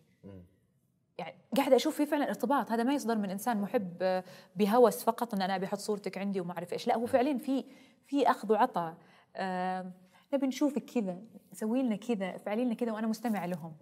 بعض الأحيان أشاركهم قصصهم، على فكرة يمكن بعترف على شيء، أنا آسفة للعائلة أنا بعترف بهذا الشيء، بس علشان نحر كل الناس اللي مو منتسبين للعائلة. آه إحنا عندنا جروب خاص في الانستغرام، آه اكاونت مسويته انا مسويته لهم، اطلع لهم لايفات، آه اسولف معهم، اشاركهم، يعني ندخل جيست وما جيست ونسولف مع بعض، وشاركوني اشياءهم الخاصه، شاركوني اشياءهم بحيث ان انا اكون قريبه منهم. يمكن لاني ارجع اقول لما بترجع لتاريخ إلهام، وكانت وكنت فاقده هذه المشاعر في في وجودي بين الاسره وكذا، بدات احس ان انا ابي اعوضني، لان الوقت اوكي الله يحفظ لي اهلي موجودين وبالعكس اهلي معي وكذا، بس لأنه راح وقتي طويل إنه المفروض كنت أستغله أكثر، فطمعت في المشاعر أكثر، ضيعت من عمري سنين أنا ما عشت هذه المشاعر الحلوة. م. فأنا جاني جاني جاني عائلة قاعدة تعوضني هذا المشاعر، تعبيه تعبيه كامل. م. صار عندي أم وأبوي وزوجي وإخواني والعائلة كلها مشاركتني، فصار في فائض من المشاعر. م. وعلى فكرة أرجع أقول هذا شيء عاكس علي، فارتباطي بالعائلة ارتباط أكثر مما نتخيل، يعني بكثير بكثير بكثير. هي مو مسألة فقط جمهور محب، هي في فعلا علاقة تربطني اياهم بشكل مباشر يعني. وايش شعور خالد تجاه هذا الموضوع؟ خالد أول ما دخل في حياتي بدأت أكشف وراقي طبعا، فقلت له أنا على فكرة أنا عندي عائلة. كيف عائلة؟ عائلة آه مو مو مقطع مشترك. أيه؟ كويس عارف أيه أخطب مين. إيه؟ مو عائلة عائلة ترى، انتبه عائلة في كل البلدان انتبه. آه دخلته ووريته الجروب اللي عندنا الأكاونت، طالع فيه قال أوه ما شاء الله عندك يعني مسوي مستعبرة شكل خالد، سويتي وجهته والله. شفت نظرية الاقتباس الفني لما أقول تلبسني هذه. المهم فقلت له شوف الآن بما أنك دخلت في العائلة أنت لازم تصير أب للعائلة، يعني خلاص حرام أطفالي أيتام بسم الله عليهم يعني الله يضرهم، فلازم تصير أب لهم، يلا تفضل، لازم تخرج روح الطفل اللي داخلك ذا، يعني يا أخوي خلاص يا أخوي ثقيل خلف قدام الناس وهذا يصير ثقيل على كيفك، بس يا أخي داخل البيت يا أخي إيش اللي يمنعك؟ ففعلا لقبناه، قلت له بناتي عندي أولاد وبنات على فكرة، قلت لهم شوفوا يا عيالي أنا جبت لكم أب للعائلة، قاعدين تتكلموا مع بعض في الانستغرام، تسوون مسرحياتكم لحالكم. ماما جت بعدين يشغلون جوالاتهم كلهم. قوموا صلحوا. على فكرة هزهم إذا يعني ما جابوا شيء في الامتحان كويس أو شيء تهزيه وصار ولا فشلتوني وين شهاداتكم؟ ما ينفع ما عرفت إيش. وخالد يهدي الموضوع وما يصير تعاقبين. عايشين جو ترى يعني، وما في أحلى. هذا براءة، أحس أنا براءة والله، عالم بريء أقسم بالله. ابتعدنا عن العالم السيء، أرجع أقول لك ها بعدناهم كذا وبدأنا نكون لنفسنا عالمنا الخاص اللي نستمتع فيه تماما. أعتقد إن خالد بجلدني لأن أنا قاعدة أطبخ في أشياء كثيرة. خالد مو موجود صح؟ لا مو تمام. لا خالد، خالد قلت لك انا قابلت خالد في الشرقيه قبل سبع سبع شهور تقريبا، ثمان سبع شهور، كان اول مره نتقابل. و خالد انسان عظيم على فكره، احب خالد يعني، ما يعني خالد صديقي الجديد القديم اللي ما كنت اعرفه قبل الصراحه، بس مره بس من معرفتك تحس نفسك تعرفه من زمان. وطولنا جلسنا بالشرقيه سولفنا كثير مع بعض. أه تحس نفسك تعرفه من زمان زمان. هذا مشاعري تجاه خالد فعلا. أه على الجانب العاطفي في حياة إلهام اللي لها تأثير أيضاً على شغلي. خالد أنا كنت نوعاً ما معقدة بصح التعبير عن الفكر، يعني طول الحب والارتباط والزواج والرجل، وأكيد بتزوج بنخان بيطلقني ما بعرف ايش بيصير، دراما دراما. أنا دائماً أروح للأحلام السوداء هذه مع الأسف، تفكيري دائماً يروح هناك. في دخول خالد بشكل سريع، طبعا ما احتاج ادخل في تفاصيل كثيره، بس بدخول سريع لحياتي او دخول خالد في حياتي عرفني قيمه قيمه نفسي، علمني قديش انا كنت، سوري على الكلمه هذه، مغيبه غبيه نوعا ما في قضيه حكمي على ذاتي. ليه كنت كذا شايفتني أنا؟ ليه كنت هاملتني؟ ليه كنت مو ليه كنت أبي حتى في دخولي في شغلي كنت أبي دائما آخذ يعني مبدأ أو داخله بي بي بصيغة أو بصفة الهجوم، بصفة إثبات الذات، بصفة إن أنا أحارب، بصفة إن أنا بوري إن أنا صح، إن داخله داخله بهذا النفسية هذه. يعني أنا داخله الفن بقول الوالد إن أنا دخلت مكان صح وأقدر أشيل نفسي وما يقدر حد، أثبت لك إن أنا صح وكذا كذا. أدخل في هذا، لا الدور هذا لازم يطلع بطريقتي، فراح أثبت الدور إنه كذا، رحت دائما ماخذ هذا المكانة يعني. اكتشفت مع خالد الموضوع أروق من كذا بكثير، والموضوع أحلى من كذا بكثير، وفي متعة أنا كنت فاقدتها في السنوات اللي راحت قبل دخول خالد. يعني كنت أشتغل من باب إن أوكي أنا أبي أستمتع وأحب شغلي وأبي الوفاء والعمل بالهذا، بس الدنيا فيها ميزان يعني. لا إذا رحت للإكستريم الأشياء القوية هذه في نقاط ضعف بتعريها أنت، صح. لكن لما تمسك العصا بالنص أنت قويتي هنا وقويتي هنا، فخليك في النص. يعني صار كذا. خالد كان جاي من بيئة السينما بيور، أنا جاي من بيئة مسرح وتلفزيون. أوكي دخلت القافة للسينما، اشتغلت أعمال سينمائية، اشتغلت مهرجانات في بداياتي، أفلام قصيرة في مهرجانات البحرين، اشتغلنا انعرضت الأفلام هذه. طبعا أنا ما كثير واضح أن أنا كنت فعليا مشاركة من باب مبدأ المشاركة فقط، لدرجة أني ما أعرف أي مهرجانات. أتذكر راحت مهرجان تونس أعتقد أو شيء، وفي أعمال نزلت حتى لي في اليوتيوب، أفلام بقايا أنثى، مش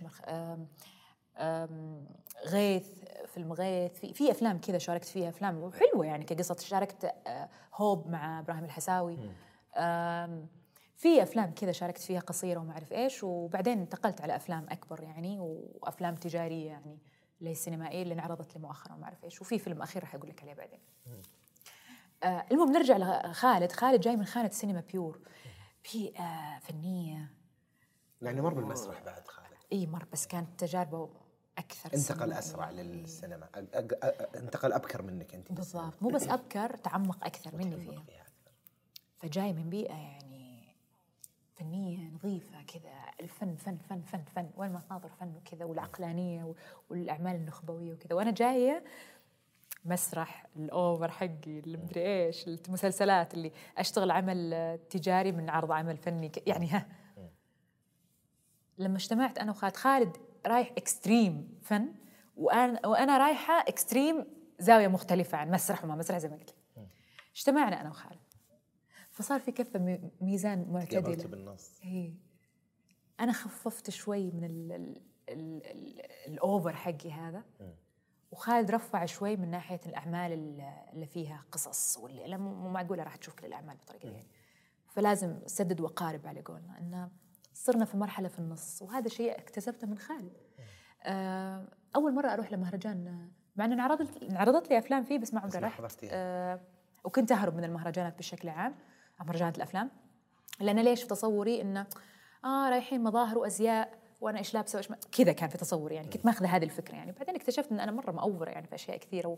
ومو غلط إن الواحد يعترف إنه كان خاطئ في هذه الأشياء، ولكن الحمد لله أنا بدأت أفهم وأعرف ومتيقنة تماماً إن الإنسان أنت بعينك تبي تشوف وشو راح تشوف، تبي تشوف هذا الك... راح تشوفه، تبي تشوف الطاولة راح تشوفه، ما تبي تشوف هذا ولا هذا ما راح تشوفه، هي أنت بإرادتك وش تبي. بإرادتك هذا الشيء ظاهر لك ولا أنت تتجاهله؟ بالضبط، بس أنا لأني كنت زي ما قلت لك أوفر مركزة على هذا الأشياء، وأن أنا بنت وتقييمي يعني بيقيموني على شكلاً وما شكلاً ولا، ف رايحة هناك إكستريم أنا يعني بزيادة.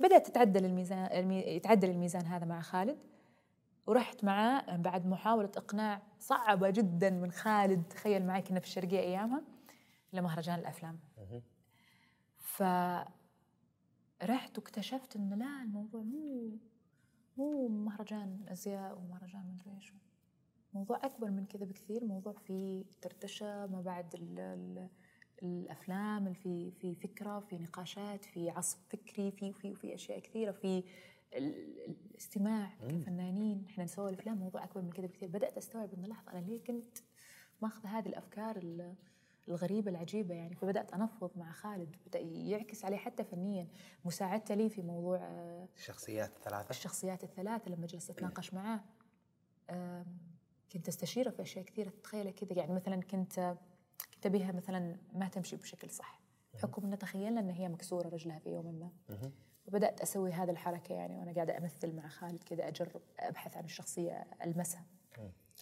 فحس قال لا، أحسها بتصير أوفر، أه انت ظهرك ويدك ورجلك كذا، وبعد هذا كثير تو ماتش، أه بتروحي لمنطقه اكبر، خليكي هذه هذه هذه الشخصيه ما هي بهبله ساذجه مسكينه تكسر الخاطر، خليكي هنا العبي في هذه الحته يعني.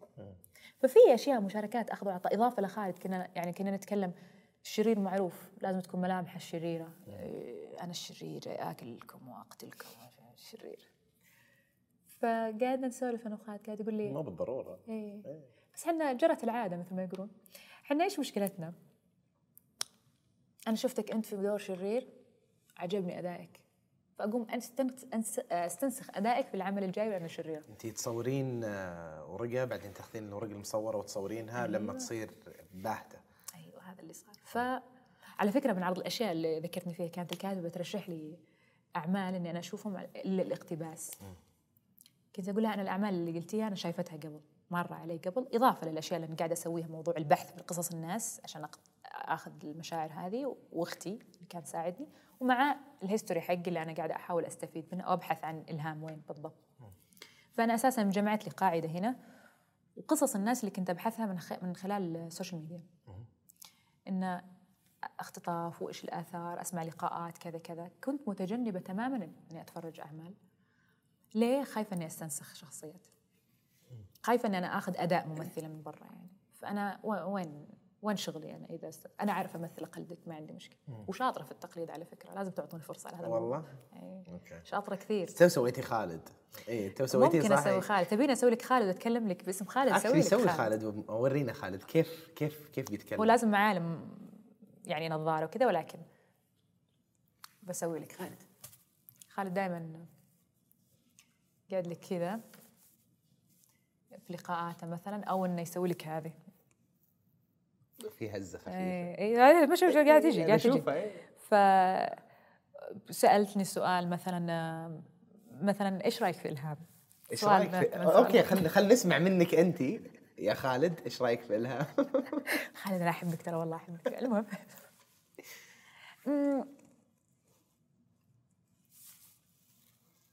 إلهام يعني زوجتي وزوجتي و...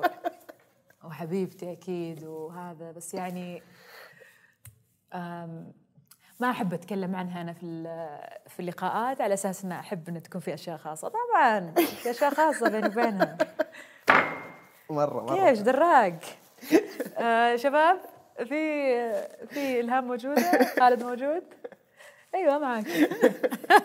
مره في الهزه الخفيفه حقته، في الرجعه البعيده مره، في حركه لازمات اليدين ايه كذا فجاه تفجعك يعني، لانك انت قاعد انا اتحرك كثير بس ها واضحه معي اللي فقدت انتباهك دقيقه. ايوه بالضبط هذه كذا فجاه. مره اتهموه قال انت انت بتبروز ساعتك يا اخوي مثل ما تتحرك يا اخوي، اشغلتنا بحياتنا يا اخوي، اهجد يا اخوي. طيب اقول لك شيء، لما نصور انا وياه بخليه يقلدك، لما نسوي حلقه ما يقدر يقلدني خالد، بنشوف ما يقدر، ما تقدر تقلدني خالد، ما يقدر يقلدني خالد. انا يا رجل كيف تقلد انسانه اساسا عندها مليون شخصيه اساسا في البيت، هذه الصعوبه هنا هنا بيعطيها هذه المشيه وخلاص. هي ممكن يقلد لينا اي ما عندك مشكله، بس هذا لا صعب. طيب اسمعي قولي لي بعد آه، انت توك خلصتوا خلصت تصوير تشيلو صح؟ تشيلو خلصنا، تشيلو خلصتوا التصوير. حكيني عن الفيلم ومتى بينزل ودورك فيه اللي تقدرين تتكلمين عنه، لاني عارفه انه اي هو الصعوبه طبعا في ان انا اصرح واتكلم في العمل كثير، بس تجربه مهمه كثير كثير كثير كثير كثير لنا كسعوديين بشكل عام.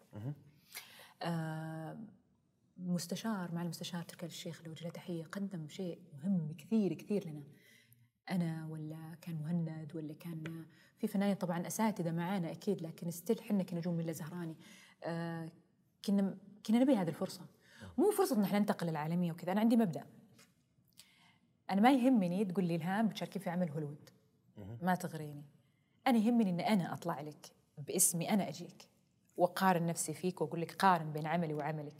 نفس الأعمال الكورية لا تكلموا لغتهم، لا طلعوا بشكلهم، لا ولا شيء، تكلموا بلهجتهم ببيئتهم بكذا بكذا بثقافتهم، وطلع وطلعنا هوليوود وانتشر عالميا يعني. مية بالمية. ولما اقول هوليوود ما اقصد هوليوود هناك، يعني انا اقصد ان انتشار عالميا يعني. فهذا اللي انا ودي، وهذا الشيء اللي حققه المستشار لنا، م. ان احنا نتكلم بلكنتنا بحياتنا بشكلنا احنا، والطالعين بعمل اجنبي. طبعا هذا لا يعني ان احنا ما استعنا او ما استعان المستشار بطاقم من برا، اكيد من باب الخبرات والاستفاده، وجايب ناس مهمين يعني. الدي او بي اللي معنا أليكس اسمه الكساندر، صور اعمال مهمه مثل ذا نان، صور ايش اسمها الدميه اللي مع نان ايش اسمها؟ أنابل. أنابل صور أنابل، صور في أعمال كثير عنده. سو آه كدي أو بي طبعا أنا أتكلم آه أو مصور مدير التصوير، صور مجموعة مجموعة، حتى لدرجة إنك تطالع في في السي في يعني. لما التقينا التقينا في أوروبا، التقينا حتى هنا في الرياض، بس فتحنا أكثر مع بعض في أوروبا يعني. جلس يتكلم لي وريني أعمالي وريني عيالي كذا يعني. آه لو كم لو تشوف كمية البوسترات اللي شفتها للأعمال اللي اشتغلها، أنا جلست أضرب على راسي إن هذا هذا يعني. أنا أتذكر أن أنا تو تو بسم الله يعني أخطي خطوات الأولى يعني، مو فنيا أخطأ خطوات الأولى أمشي ماشي آه من عام ما أدري كم يعني أعمال يعني. فلا تاريخ وجميل، وعنده رؤية وعنده زوايا، والصورة يا الله الصورة يعني كنت أشوف المونيتر كنت أجن. آه إضافة للمخرج دارين، مخرجنا دارين آه كان شباب، هذا أول شيء. هو طبعاً اللي أخرج سو بأجزائه، ودموي ما شاء الله عليه، يحب يحب الجنون هذا. فقعدنا نشوف ببعد ثاني. أنا أول مرة في تاريخ حياتي أتذكر أن أنا اشتغلت عمل كروما خضرة كذا مع الأداء. مم. تعرف شغل الاستديو لما يكون كل شيء كروما بدأ لازم تمثل وكل شيء أخضر حواليك. فتخيل يلا يا حبيبي، فتخيل أنا في موقف طريف بقول لك، أنا ما ودي أحرق كثير بس هذا ممكن ينقال. كان في مشهد عندي على اعتبار أن في شيء قاعد يحصل الآن، في حدث قاعد يحصل كبير جدا، وهذا الشيء يسبب لي ردة فعل أنا كشخصية. واقف المخرج ورا المونيتر ورا الكاميرا أكشن. فطبعا هو شرح لي وش بيصير عشان أتخيل، قال لي بيصير واحد اثنين ثلاثة، فأنا جلست أعطي أداء على الشيء اللي قاله. أكشن أنا أكشن ها، تخيلي إنه مثلا صار كذا فأعطي أكشن، طيب تخيلي إنه صار كذا وأعطي كذا. قاعد يلعب جن علي، جن كذا فصل معي. تخيلي تخيلي تخيلي، واخر شيء انهرت. طلعته بليز مستر دارين يعني ايش قاعد تسوي؟ صار لي ساعه انا قاعد تجرب معي، تخيلي كذا تخيلي كذا تخيلي. وقام يضحك قال لي انت مجنونه يعني، خيالك واسع قاعد يخدمك خيالك معي. فهو انبسط على هذا الشيء لان خيالي ما شاء الله يشطح يشطح معنا يروح ما شاء الله دراما كوين انا. فقاعد اروح فهو مبسوط، قاعد تخيلي كذا تخيلي كذا تخيلي كذا. فطلعت اخر خلاص خلصت كل شيء، قلت له شنطه الرياكشنات اللي عندي خلصتها تفضل وش تبي. فهو كذا. فهذه تعتبر تجربه جديده، مدرسه جديده تتعلمها. احنا عندنا هنا انا ما اذكر ما ودي أبالغ بس ما أذكر عمل اشتغلته كذا يعني بمشاهد طويلة وأحداث كذا كروم أو الخلفية الخضراء خلينا نقول. ما أتذكر يعني صراحة، ما أدري إذا في شيء رايح ببالي ما أذكره ما أدري، بس أنا فعليا ما أتذكر في تاريخ إن أنا اشتغلت كذا. فهذه تعتبر تجربة جديدة طبعا، حتى تحدي جديد لك أنت بالتمثيل بالضبط، لأنك مو قاعدة تتفاعلين مع الأشياء اللي تصير حولك، كلها بتصير بعدين بالسي جي.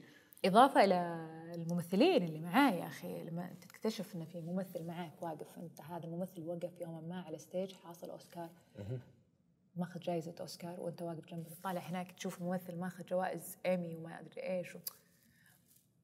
فتحس نفسك أن أنت أوكي، أنت في عالم الآن رايح لفوق يعني رايح هناك. فلازم أنا قلت لك الحين جات عندي هذه، شوف كيف لما تنشأ صح. جات عندنا أنا كفنانة سعودية أبقى نفسك أنت.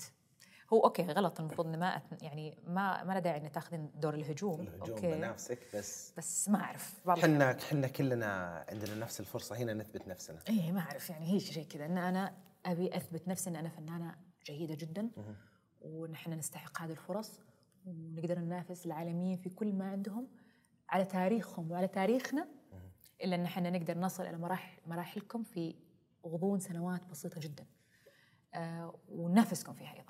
كذا يعني كان في بالي القوة هذه، وفعلا قدرت إن أنا أكتسب ثقة المخرج واكتسبت ثقة الممثلين اللي معي وشيد بعملي أثناء التصوير.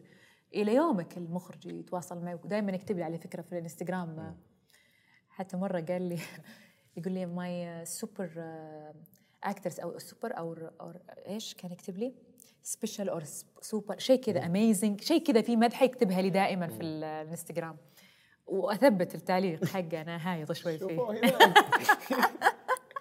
نشوفه مخرج عالمي يطلع على كذا ترى ما انتبهت يعني. ايوه ما انتبهت تك مسوي هالدبوس ذا لايك لايك لايك لايك لايك عشان اتذكر مره الظاهر جاله هجوم انه لو سمحت لا تلزق في بنتنا،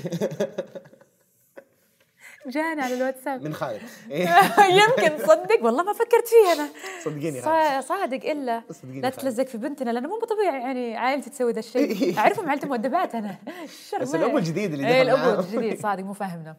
جاني اتذكر كلمني قال لي انتم عادي تقولون كذا عندكم هذا، لان جاني هجوم ايش في يعني انا مو مو تحرش هو يعني، قلت لا عادي لانه يغارون علي وكذا ملائكه، واخذت وضعيه اللي فيه حلقه وجناح لا معليش سوري عادي يعني. بس تراني نزلت بوست عطني لايك هناك اختفى الحين ما صار يعطيني لايكات، يسوي لي لايكات بس ما يسوي كومنت.